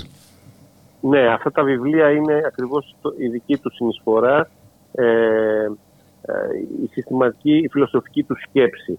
Ε, ο Ντελέζ ε, έκανε ένα δικό του πρωτότυπο φιλοσοφικό σύστημα, ας το πω. αν και ο ίδιος- Ιδιοσυγκρασιακό θα έλεγε κανείς. Οι λίγο Ναι. υποψιασμένοι νομίζω για τον Ντελέζ καταλαβαίνουν δύο πράγματα. Το ένα είναι αυτό και το ότι είναι δύσβατος, δεν είναι ένας εύπεπτος διανοητής. Και το άλλο όμως που και οι λίγο υποψιασμένοι το ως φρένονται είναι ότι η σκέψη του έχει ένα πολύ ριζοσπαστικό δυναμικό. Οπότε Ακριβώς. αναρωτιέται κανείς σε τι μας είναι διανοητικά, μην πω όμως και πολιτικά χρήσιμος ο Ντελέζ σήμερα. Ακριβώς, ε, ο Ντελέζ είπε καινούργια πράγματα και ε, έφτιαξε καινούργιες έννοιες. Ε, το βασικό στοιχείο της σκέψης του είναι ότι ο κόσμος είναι, δεν είναι ένας, δεν, είναι, δεν, είναι- δεν υπάρχει μία ενότητα αδιάσπαστη. Υπάρχει πολλαπλότητα, πολλαπλές μορφές που υπάρχουν στον κόσμο, που γεννιούνται, εξελίσσονται, α, α, γίνονται. Είναι ένας διαρκές γίγνεσθε. Ο Ντελές, δε- ο Ντελές δεν, προ- δεν προτιμάει το είναι, τη στασιμότητα, το πούμε, τη σταθερότητα, προτιμάει το γίγνεσθε, την αλλαγή, τη μεταβολή. Επίσης, α, παίρνει από το Σπινόζα την έννοια της εμένειας, δηλαδή ότι ε, όλα υπάρχουν σε ένα επίπεδο, ο κόσμος είναι ε, μόνο αυτός εδώ, ας πούμε, δεν υπάρχει κάτι το υπερβατικό, δεν υπάρχει κάτι το έξω από, το, από τον κόσμο, από την κοινωνία που ζούμε. Ωστόσο, ναι. παρόλο που ε, ε, ε, υπάρχει αυτή η εμένεια, ε, ε, ε, υπάρχουν δυνατότητες πάρα πολλές, υπάρχει μια δυνητικότητα να γίνονται τα πράγματα, να, με, να εξελίσσονται, να μετεξελίσσονται, να αλλάζουν ε, τόπο και χρονικότητες. Υπάρχει δηλαδή μια δυνητικότητα που περιγράφει ο, ο Ντελέζ.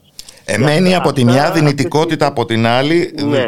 δηλαδή μια πολύ σαφής ρήξη με τη μεταφυσική παράδοση. Ναι, ακριβώς. Και επίσης, ε, ε, ο- ε, ε, παρόλο που η σκέψη του δεν ξεκινάει από την πολιτική, μετά το 1968 και τις ιστορικές εξελίξεις και όταν ο Ντελές συνεργάστηκε και με τον Φελίξ Γκουαταρί που ήταν... Ως δίδυμο τους πρωτομάθαμε στην Ελλάδα, Ακριβώς. με τον αντιειδίποδα. Ε, Ακριβώς. Κάνει μια στροφή στην πολιτική, αν θέλετε. Ε, κα- ε, κάνει μια κριτική στην παραδοσιακή ψυχανάλυση του Φρόιντ, που ας πούμε η, παρα- ο- ο- η παραδοσιακή ψυχανάλυση λέει ότι ε, η επιθυμία που έχουμε είναι για κάτι που μας λείπει. Μου λείπει κάτι και το επιθυμώ. Α, Ο Ντελές και ο Γκουαταρί λένε όχι, επιθυ- επιθυμώ θετικά, κα- επιθυμώ να... ε, ε, δεν είναι έλλειψη, είναι, η επιθυμία είναι κατάφαση.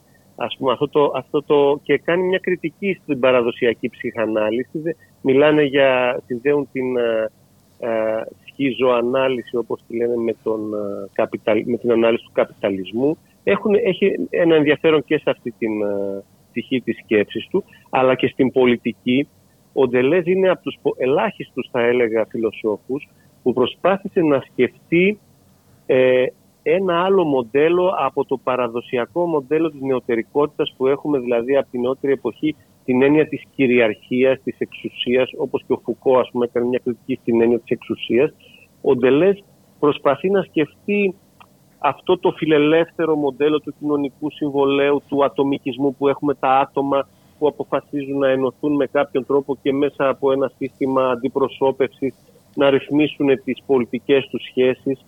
Α, Ο, ο, ο Ντελές βλέπει ε, α, μια άλλη πιθανότητα το να κάνουμε πολιτική χωρίς την έννοια της κυριαρχίας απαραίτητος, χωρίς τον κυρίαρχο και βλέπει αυτή, αυτή την έννοια της πολλαπλότητας που την ονομάζει και νομαδικότητα. Δηλαδή ε, έχουμε, ε, ε, ε, υπάρχουν τα, άτο, τα άτομα ως νομάδες, όχι τα άτομα ό- ως ε, α- ε, ατομικότητες του, του φιλελεύθερου ας πούμε ε, μοντέλου, αλλά ως ε, μετακινούμενα ας πούμε ε, άτομα ή, ο- ή, ή, ή Χωρίς πάγιες ταυτίσεις; Οι, οι ομάδες, χωρίς ε, σταθερές ας πούμε εδαφικές ε, εξαρτήσεις, ε, μιλάει για μια απεδαφικοποίηση και γενικά βάζει την έννοια του, του νομάδα και της νομαδικότητας που την παίρνει σε κάποιο βαθμό από τον Νίτσε γιατί ήταν αγαπημένος του φιλόσοφος και ο Νίτσε όπως και ο Σπινόζα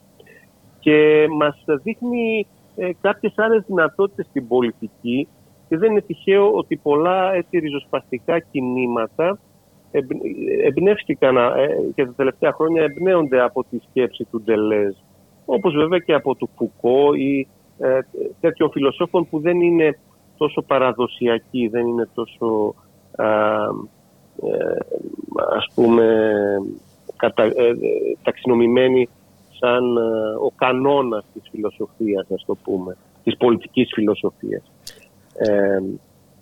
έχει, η σκέψη του Ντελέζ ενδιαφέρει όλο και περισσότερο και στην Αμερική και στην Δυτική Ευρώπη αλλά και σε άλλα μέρη του κόσμου φυσικά και νομίζω ότι είναι ένας φιλόσοφος για το σήμερα και για το αύριο.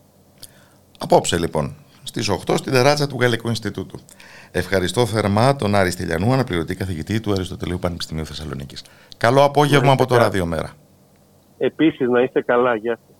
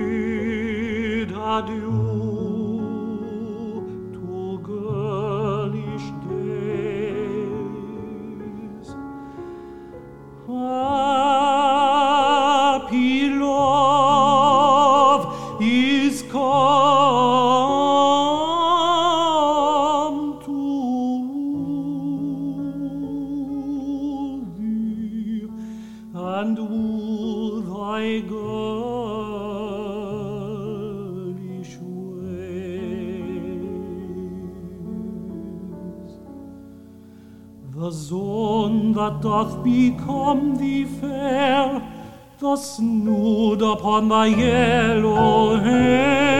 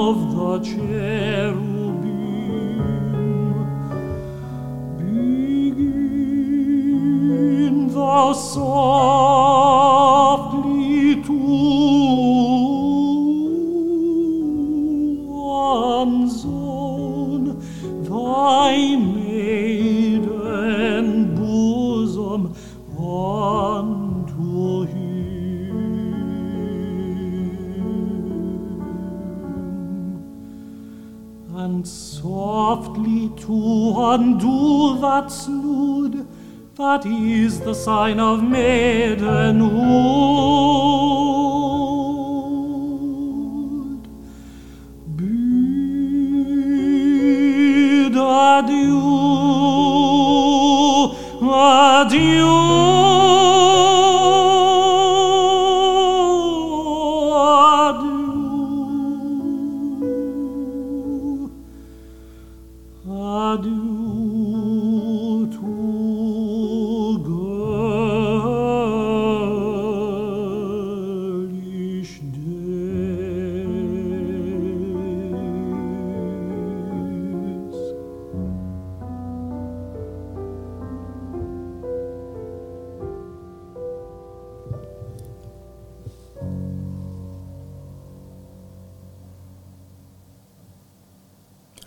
Bid Adieu to Girlish Days, στίχη και μουσική του James Joyce. Ναι, του γνωστού. Γιατί είχε και τέτοιες δραστηριότητες, ή πάρεργα αν θέλετε, ο Μεγάλος Ιρλανδός. Ο Μεγάλος Ιρλανδός, στον οποίο ανήκει δικαιωματικά αυτή η χρονιά, καθώς συμπληρώνονται, συμπληρώθηκαν ήδη τον Φλεβάρι 100 χρόνια από την περιπετειώδη πρώτη έκδοση του Οδυσσέα, του μυθιστορήματος που ίσως όσο ελάχιστα άλλοι σημάδεψαν αυτήν την εκατονταετία. Και ένας από τους πιο αφοσιωμένους ε, μελετητές του, ο συγγραφέας Άρης Μαραγκόπουλος, βρίσκεται στην τηλεφωνική μας γραμμή λίγες μέρες μετά την Bloomsday, την 16η Ιουνίου, ε, στην οποία τοποθετείται, 16 Ιουνίου του 1904, στην οποία τοποθετείται η δράση του Οδυσσέα, μια Bloomsday την οποία βεβαίως ο ίδιος τίμησε καταλήλως με την παρουσίαση που έγινε στον, στον κήπο του Εθνικού Αρχαιολογικού Μουσείου παρουσίαση των ε, βιβλίων Αγαπημένο Βρωμοδουβλίνο και Γιουλίσες Οδηγός Ανάγνωσης καθώς και το Τζάκομο Τζόις. Τον καλωσορίζω στην εκπομπή. Καλό απόγευμα από το Ράδιο Μέρα. Γεια σας κύριε Ράπτη, γεια σας. Και ήταν πολύ ωραία η εισαγωγή που βάλατε το Adieu του Girly Days που ε, γιατί ο Τζόις ε, τραγουδούσε, αγαπούσε πολύ τη μουσική, έπαιζε πιάνο, έπαιζε κιθάρα και επίσης ε, έκανε ό,τι μπορούσε για να προωθήσει ε, αυτού του τύπου τη μουσική και ακόμα και τους ε, σημαντικούς ε, εκτελεστές αυτής της μουσικής όπως τον ε, Σάλιβαν που φρόντιζε με κάθε τρόπο να τους υποστηρίζει. Ναι. Μήπως όμως και με το λογοτεχνικό του έργο ουσιαστικά επιχειρεί να οδηγήσει τη γλώσσα στα όρια της εκείνα που θα τίνουν προς την καθαρή μουσική; Ε, αυτό είναι ένα κομμάτι του έργου του, είναι αλήθεια, είναι αλήθεια και άλλωστε δηλαδή τι κάνει για να το πούμε ώστε να το ε, κατανοήσουν και οι ακροατές σας. Αυτό που ακριβώς κάνει είναι να αποδώσει τους ε, αν θέλετε μυστικούς σχηματισμούς ε, που μη φανερούς σχηματισμούς της γλώσσας που υπάρχουν πίσω από τις λέξεις, πίσω από το αυτό επικοινωνιακό νόημα των λέξεων, των φράσεων και των παραγράφων. Αυτό το κάνει και το κάνει πολύ συνειδητά και μάλιστα σε ορισμένα σημεία όπως το ε, κεφάλαιο, το περίφημο κεφάλαιο των Σιρήνων όπου εκεί πραγματικά ε, πάει με τέτοιο τρόπο τις λέξεις ώστε περισσότερο να αισθάνεται ο ακροατής το ηχητικό αποτέλεσμα και λιγότερο το νόημα. Έως καθόλου το νόημα θα έλεγα σε ορισμένα σημεία. Όμως ε, αυτό που μένει είναι μια μουσική λέξεων και ταυτόχρονα μια μουσική εικόνων και άρα ένα αίσθημα.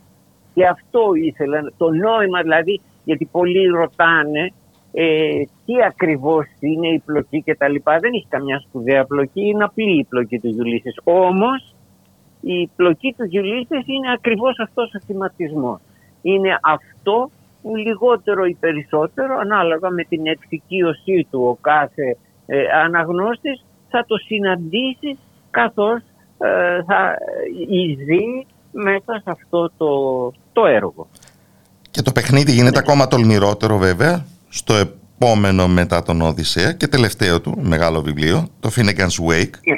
Βιβλίο το κυκλικό, όπου η πρώτη πρόταση ναι. αποτελεί τη συνέχεια της τελευταίας του βιβλίου και όπου μοιάζει σαν να επιχειρεί να το γράψει σε όλες τις γλώσσες ταυτοχρόνως μέσα από μια σειρά γλωσσικών αμαλγαμάτων διαρκώς. Ναι, από όσες γλώσσες ήξερε και δεν ήξερε. ακριβώς, ακριβώς. Συμπεριλαμβανομένων των νέων ελληνικών που όπως μας έχει δείξει Μαντώ Αραβαντινού κατά την ε, παραμονή του στην Τεργέστη διδάχτηκε από, ναι. από απόδημους Έλληνες φίλους του. Ναι.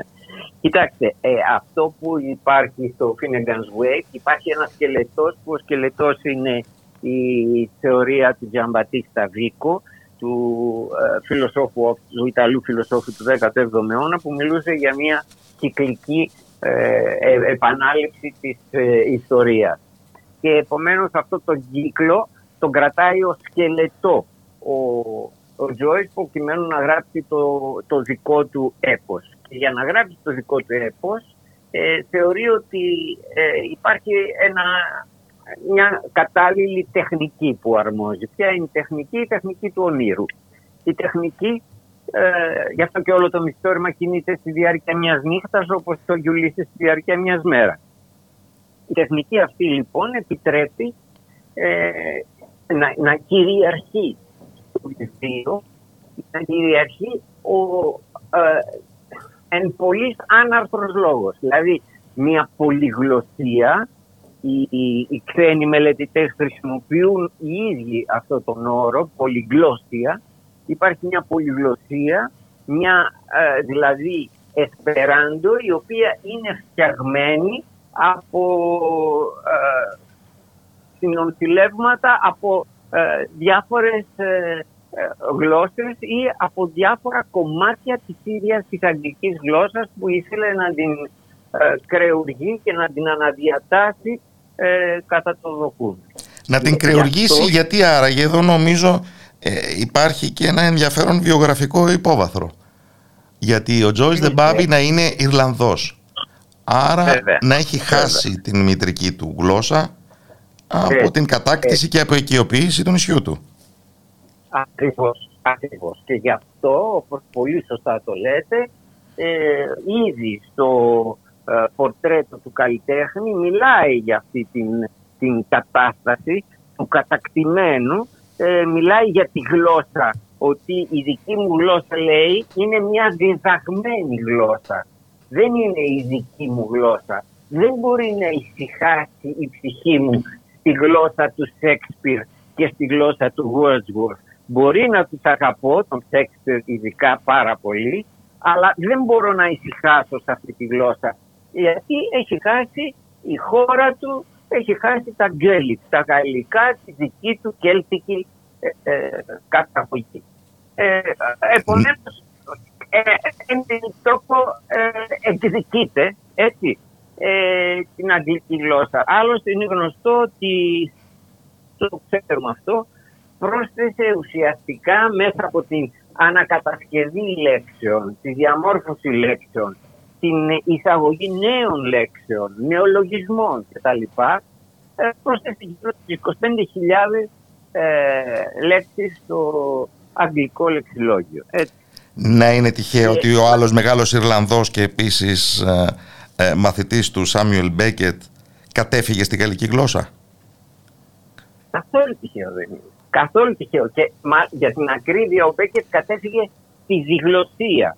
Όπως ο Τζόι ε, δούλεψε την πολυγλωσία, αυτός κατέφυγε σε μια διγλωσία. Δηλαδή ε, ο ίδιος δούλευε ταυτόχρονα στο αγγλικό και το γαλλικό ε, τα κείμενά του. Και ε, πολλές φορές θα δει κανείς ότι όταν έχει γράψει κάτι στο αγγλικό, στη μετάφραση λέει ότι ο ίδιος την έχει κάνει ο συγγραφέα με τη βοήθεια ξέρω εγώ, της οποιοδήποτε μεταφράστριας. Αλλά ε, αυτός τη γλωσσία δεν είναι τυχαίο. Πολύ σωστή παρατήρηση. Ακριβώς. Όμως, και, ε, ναι. πρωτοτυπικό Ιρλανδό πατριώτη δεν μπορούμε να τον πούμε τον Τζόις.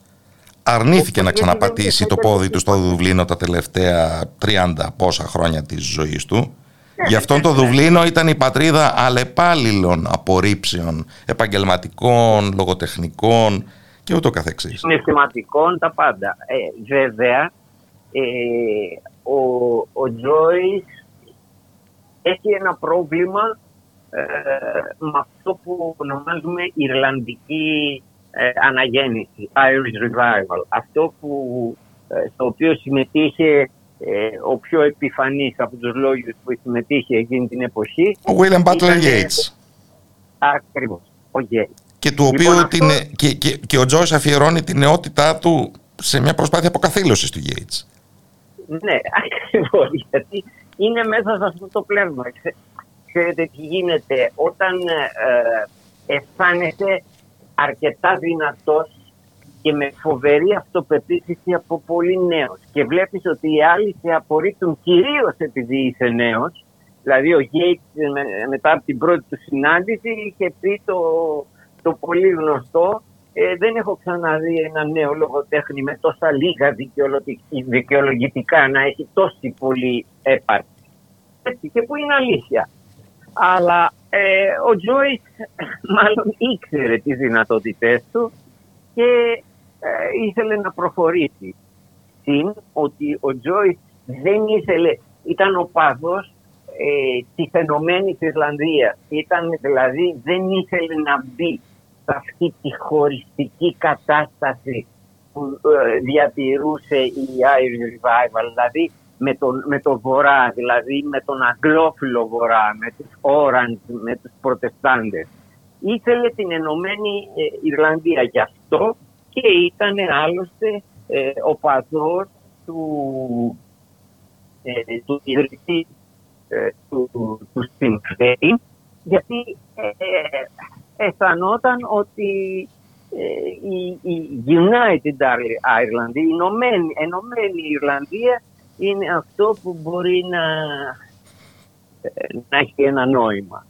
Και, ε, ναι, δεν ήταν ο, ο τυπικός Ιρλανδός πατριώτης, άλλωστε όλους αυτούς τους εθνικιστικούς πατριωτισμούς ήδη στο Γιουλίσες τους, ε, τους γελιοποιεί κατά κόρον. Στο κεφάλαιο Κύκλοπες έχουμε τον πολίτη, ο οποίος είναι ένας κύκλοπας, δηλαδή μισότυφλος. Και επομένως είναι ε, ένας τύπος Ιρλανδός, ο οποίος στο όνομα των ιερών και οσίων της φυλής βλέπει πάντοτε τη μισή πραγματικότητα. Δεν βλέπει ολόκληρη την ε, πραγματικότητα. Ε, ο Τζόις ήθελε και με τον τρόπο του πολεμούσε την ολόκληρη την Ιρλανδική πραγματικότητα. Αναρωτιέμαι αυτή η περίπλοκη προβληματική περί πατριωτισμού και ηθαγενικότητας κτλ.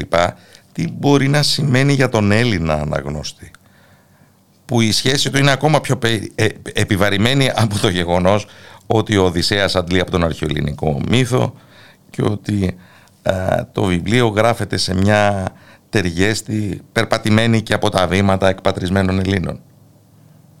Ναι, και ε, εδώ να πούμε, κοντά σε όλα αυτά τα πολύ σωστά που λέτε, ότι ε, ο Οδυσσέας, αν ανατρέξουμε στο ομυρικό πρότυπο και την μεταποίηση που κάνει ο Τζόις, θα δούμε ότι ο Οδυσσέας του, του Τζόις είναι ένας, αυτό που λέμε σήμερα σε απλά ελληνικά, ένας loser.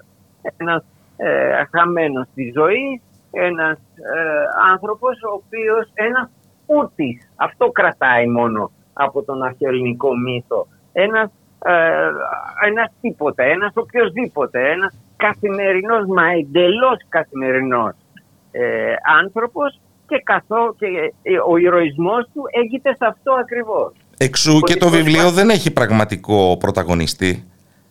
Ήρωας του βιβλίου Βέβαια. είναι όλο το Δουβλίνο με την ε, πολλαπλότητα των όψεων της ζωής μέσα του. Χαίρομαι που το λέτε αυτό, γιατί αυτό είναι εκείνο που υποστηρίζω συνέχεια εγώ. Ε, ειδικά σε διάφορα αφιερώματα βλέπω λένε οι τρεις ήρωες, ο κύριος Μπλούμος, τη Βεντένταλος, η Μόλι. Μάλιστα, υπάρχουν αυτοί οι ήρωες, αλλά αυτοί είναι συμβατικοί ήρωες. Είναι, πώς να το πω, ε, θύματα για να καθοδηγείται ο αναγνώστης. Ουσιαστικά το βιβλίο αποτελείται από 200 τόσα πρόσωπα που μπαινοβγαίνουν στις σελίδες, που μπαινοβγαίνουν στις παραγράφους και που με αυτούς συναντιούνται τα τρία βασικά πρόσωπα. Αλλά αυτά τα 200 πρόσωπα συνιστούν τον, τον πυρήνα, τον πρωταγωνιστή του βιβλίου.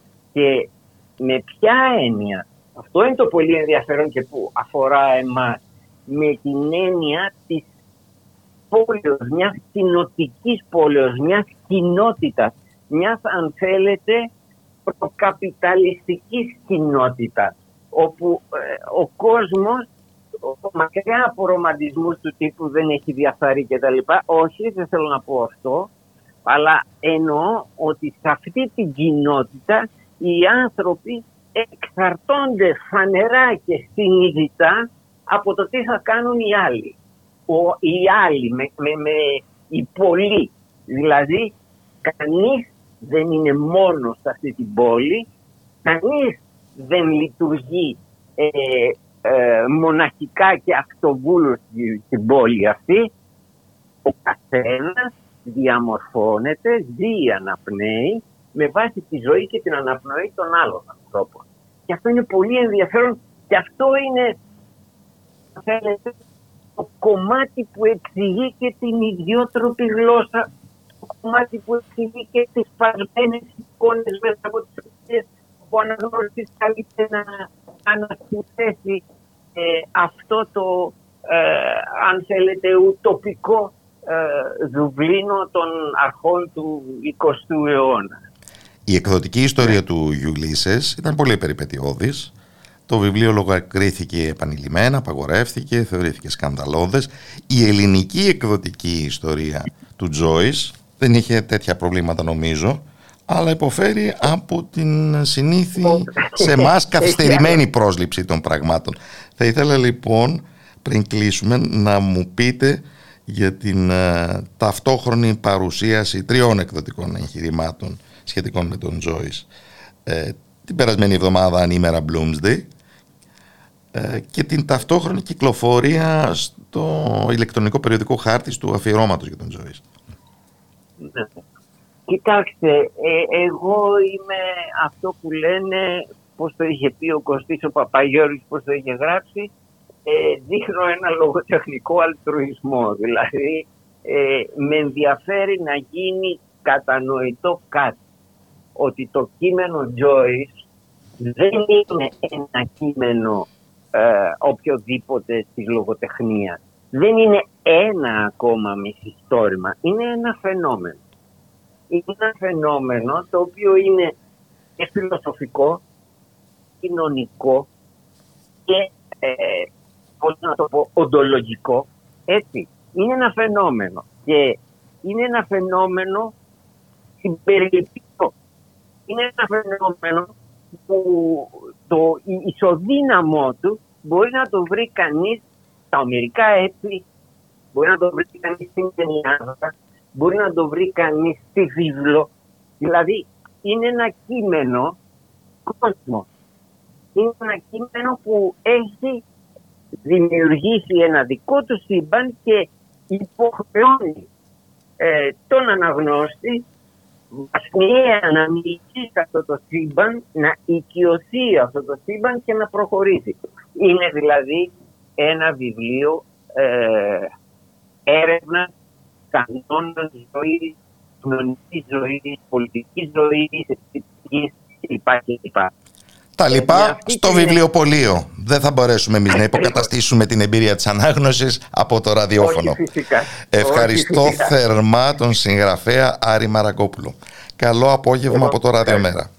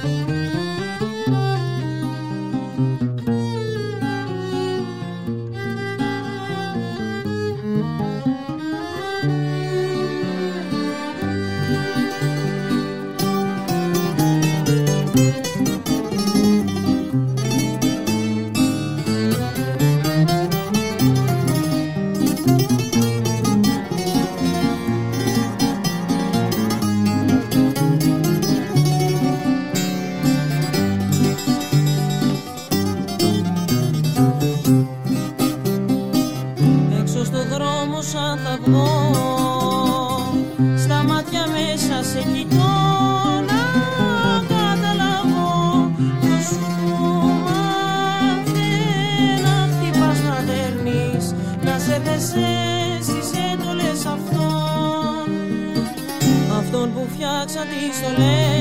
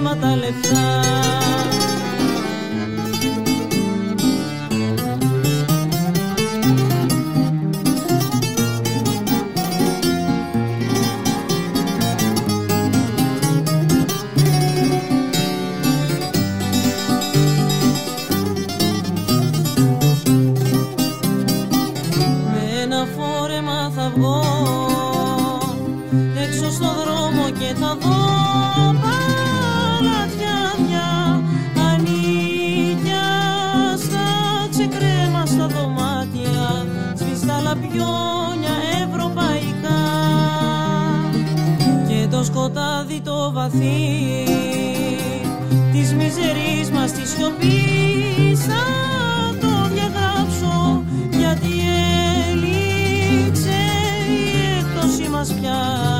Καιρός να ανοίξουμε πανιά Αχ, φωτιά ταρατρική μία στα χείλη μας οι οργοί κι ας έρθουν το γιατί. Αχ, φωτιά ταρατρική μία. Στα χείλη μας οι οργοί κι ας έρθουν να ρωτήσουνε το πώς και το γιατί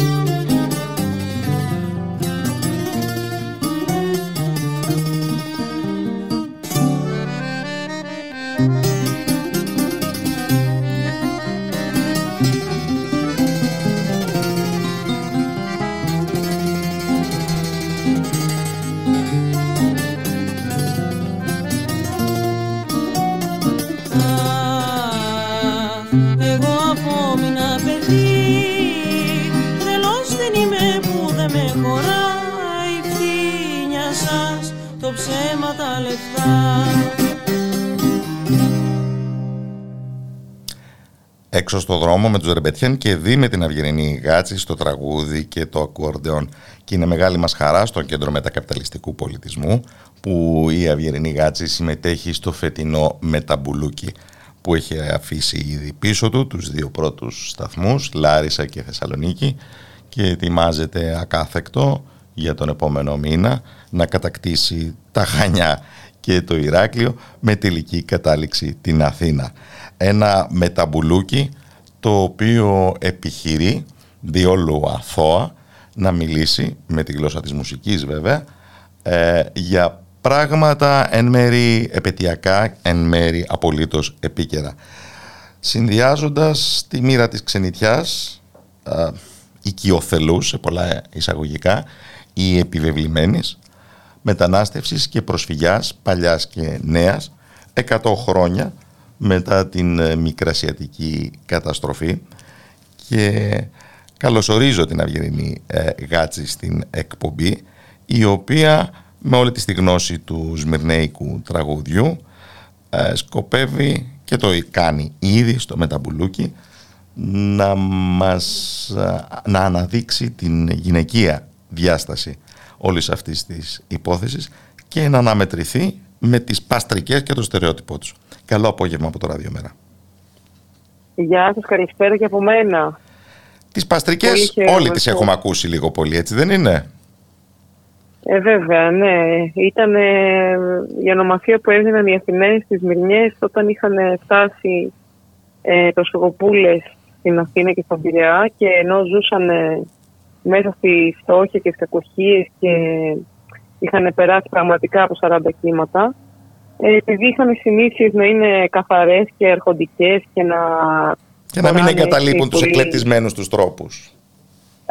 ναι, ακριβώς. Και τρόπους και σκέψο, ανατολίτικο, είχαν άλλες συνήθειες που εδώ τους φαινόντουσαν διαφορετικές. Άλλη μια ψηφίδα στο μεγάλο μοσαϊκό της εχθρότητας που συνάντησαν οι ομοεθνείς φαντάσου και... πρόσφυγες στην ε, ε, παλιά Ελλάδα της δεκαετίας του 20. Ναι, ήταν Ε, οι Σμυρνιές ήταν στην πλειοψηφία, ήταν το μεγαλύτερο ποσοστό του πληθυσμού που έφτασε στον Πειραιά και στην Αθήνα. Δηλαδή, νομίζω 65% κάπου εκεί ήταν γυναίκες. Γιατί οι άντρες ήταν εγκλωβισμένοι στα τάγματα εργασίας στη Μικρά Ασία.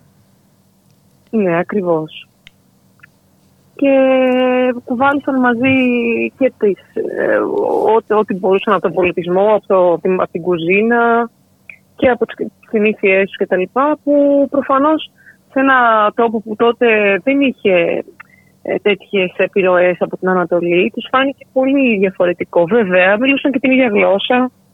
Εντάξει, με, με κάποιες μικρές διαφορές στην προφορά ή στο λεξιλόγιο.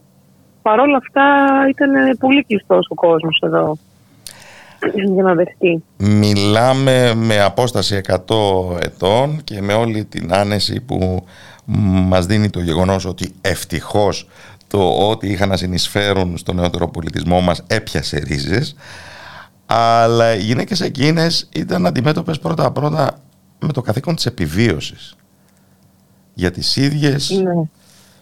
και για τα μικρά παιδιά, και όποιον άλλον εξαρτώνταν από αυτές σε συνθήκες εφιαλτικές. Χάσανε και πάρα πολλά παιδιά είτε δεν γεννήθηκαν είτε από τη δίψα, από, από την πείνα κτλ. Είτε γεννήθηκαν κάποια και χάθηκαν στην πορεία. Είχε κοπεί και το νερό ένα μήνα στην Αθήνα τότε. Το Μάιο του 23, δεν κάνω λάθος. Ε, οπότε πέρασαν πολύ δύσκολα. Ε, Παρ' όλα αυτά είχαν πολύ χειρεμένα σπίτια, παρά, οι παράγκες τους δηλαδή ήταν ε, από αμίαντο Παρ' όλα αυτά ήταν πολύ φροντισμένοι, φροντισμένοι στις παράγκες τους, με τα λουλούδια, σοβατισμένοι κτλ. Είχαν όλες τις... Ασχολιόντουσαν πολύ, κάθε δωμάτιο είχε το κουζινάκι του. Και τι έχει να μας πει για αυτές το τραγούδι; Και τι αποτύπωμα άφησαν οι ίδιες το τραγούδι; Ε, μετέφεραν σίγουρα τραγούδια και όλο αυτό το ανατολίτικο χρώμα και τη μουσική της ε, Μικρασίας η οποία προφανώς είναι μεικτή και με την τουρκική μουσική. Δηλαδή, ένας πολιτισμό ήταν εκεί. Οι, τα ακούσματά τους, ακούγαν οι, οι μεν του δε, τους ημάμιδες, όλα. Ε, και όχι μόνο Τούρκοι, και Αρμένοι και Εβραίοι, όλοι ήταν μαζί. Ε, και δυτικά στοιχεία πολλά είχαν στη μουσική τους οι Μικρασιάτες και οι Σμυρνοί πιο πολύ Σμυρνή. Γιατί οι μικρασιάτε, όταν λέμε, είναι από πιο πολύ με μικρά χωριά της Μικρά Ασία ή από πιο μέσα.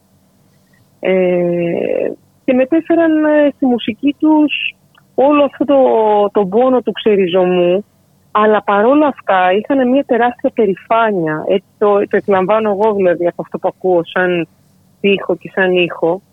Δηλαδή, ενώ είχαν περάσει τόσο δύσκολα, δεν θέλαν να το δείξουν αυτό ήταν άνθρωποι που γλεντούσαν, που τους άρεσε να, να δουλεύουν ας πούμε 5-6 μέρες και τη μία όμως θα βγαίνανε σίγουρα να, να πάνε στο καφέ αμάν, να ακούσουν το μπουζούκι, το ούτι. Ε, δηλαδή υπήρχε αυτή η συνήθεια του γλεντάω, έρχομαι κοντά, ακούω τον Μανέ, ακούω το, χορεύω το τσιφτετέλι. Δεν το θεωρούσαν ας πούμε, έναν, έναν χιδέα χορό το τσιφτετέλι. Για, για αυτές ήταν ε, ένας χορός της χαράς και της έκφρασης της υλικότητας σαν, ε, πώς το πω, ήταν στην κουλτούρα τους να χορεύουν τις ετέλη. Και κάποιες βγήκανε μπροστά στη μουσική. Και κάποιες, συγγνώμη, να Βγήκανε μπροστά. Βέβαια, ναι. Δεν δίστασαν; Όχι, δεν δίστασαν καθόλου. Γιατί, όπως ξαναείπα, δεν ήταν ντροπή για, για εκείνες. Ούτε αποτελούσαν πραγματικά απειλή για τις Αθηναίες. Απλά όταν ο κόσμος έχει φοβάται το ξένο και το διαφορετικό, όταν υπάρχει ξενοφοβία, πάντα ε, κατηγορεί, κουτσομπολεύει, δεν μπορεί να δεχτεί εύκολα μια, μια αλλαγή στην καθημερινότητά του. Μπρος πίσω 100 χρόνια, ώρες ώρες αναρωτιέμαι για ποια εποχή συζητάμε. Ναι, ναι. ναι. Εκατό χρόνια πριν. Είναι, είναι τρομερό. Δεν, δεν άκουσα συγγνώμη την ερώτηση. Ε, δεν ήταν ερώτηση, ήταν μια παρατήρηση. Ότι σαν να κάνουμε μπρος πίσω ναι. στο χρόνο. Με διαφορά 100 ετών. δεν υπάρχει καμία διαφορά. Είναι το μερό. Ε, Όσες ε, ε, μετακινήσεις πληθυσμών γίνονται είτε από πόλεμο, είτε από ανάγκη, είτε από ε, επιλογή καλύτερων συνθηκών ζωής, είτε ε, κάποιες θρησκείες που μπορεί να έχουν κάποιες συνήθειες που είναι προς τη γυναίκα πολύ καταπιεστικές και όπως και να το κάνουμε τώρα οι γυναίκες σε όλο τον κόσμο έχουν την πρόσβαση στο διαδίκτυο και μπορούν να, να δουν τι συμβαίνει παντού. Και αυτό κάνει τους ανθρώπους να κάνουν τις δικές τους επιλογές και να, να ονειρεύονται ε, ο καθένας αυτό που θέλει. Να Εκείνες όμως οι παλιές, οι Σμυρνιές, είναι τελικά μια, μια συγκλονιστική ιστορία αγωνιστικότητας για την επιβίωση και κατάφασης στη ζωή και νομίζω δένουν πάρα πολύ ωραία όσα έχεις να μας αφηγηθείς μουσικά με όσα επίσης περιλαμβάνει το μεταμπουλούκι, γιατί ήρθε η ώρα που πρέπει χωρίς προσχήματα να αυτοδιαφημιστούμε, εννοώ δηλαδή ναι. τα ελληνοαμερικάνικα ε, ρεμπέτικα του Δημήτρη Μιστακίδη και κατόπιν το ξεφάντομα το έτσι κάπως βέβαιλο των Κωνσταντίνου Πουλίγιαννη ε, Ταυλά και Σπύρου Γραμμένου. Λοιπά από κοντά Χανιά, Ηράκλειο και Αθήνα. Αυγερινή Γάτση, ευχαριστούμε πάρα πολύ. Και εγώ πάρα πολύ και αξίζει να δείτε το Μεταμπουλούκι 2 που έρχεται σε όποιον είσαστε πόλης. Πραγματικά σας προσκαλούμε. Καλό απόγευμα από το Ραδιομέρα. Ευχαριστώ πάρα πολύ. Γεια σας. Καλό απόγευμα. Και καλό απόγευμα από τον Γιώργο Νομικό και τον Κωνσταράπη σε όλες και όλους εσάς. Θα σας αποχαιρετήσουμε επιμένοντας ανατολίτικα με τον Ευγένιο Βουλγάρη στο Γιαηλί Ταμπούρ από εμφάνισή του στο Ερικέτα Φεστιβάλ της Ιταλίας.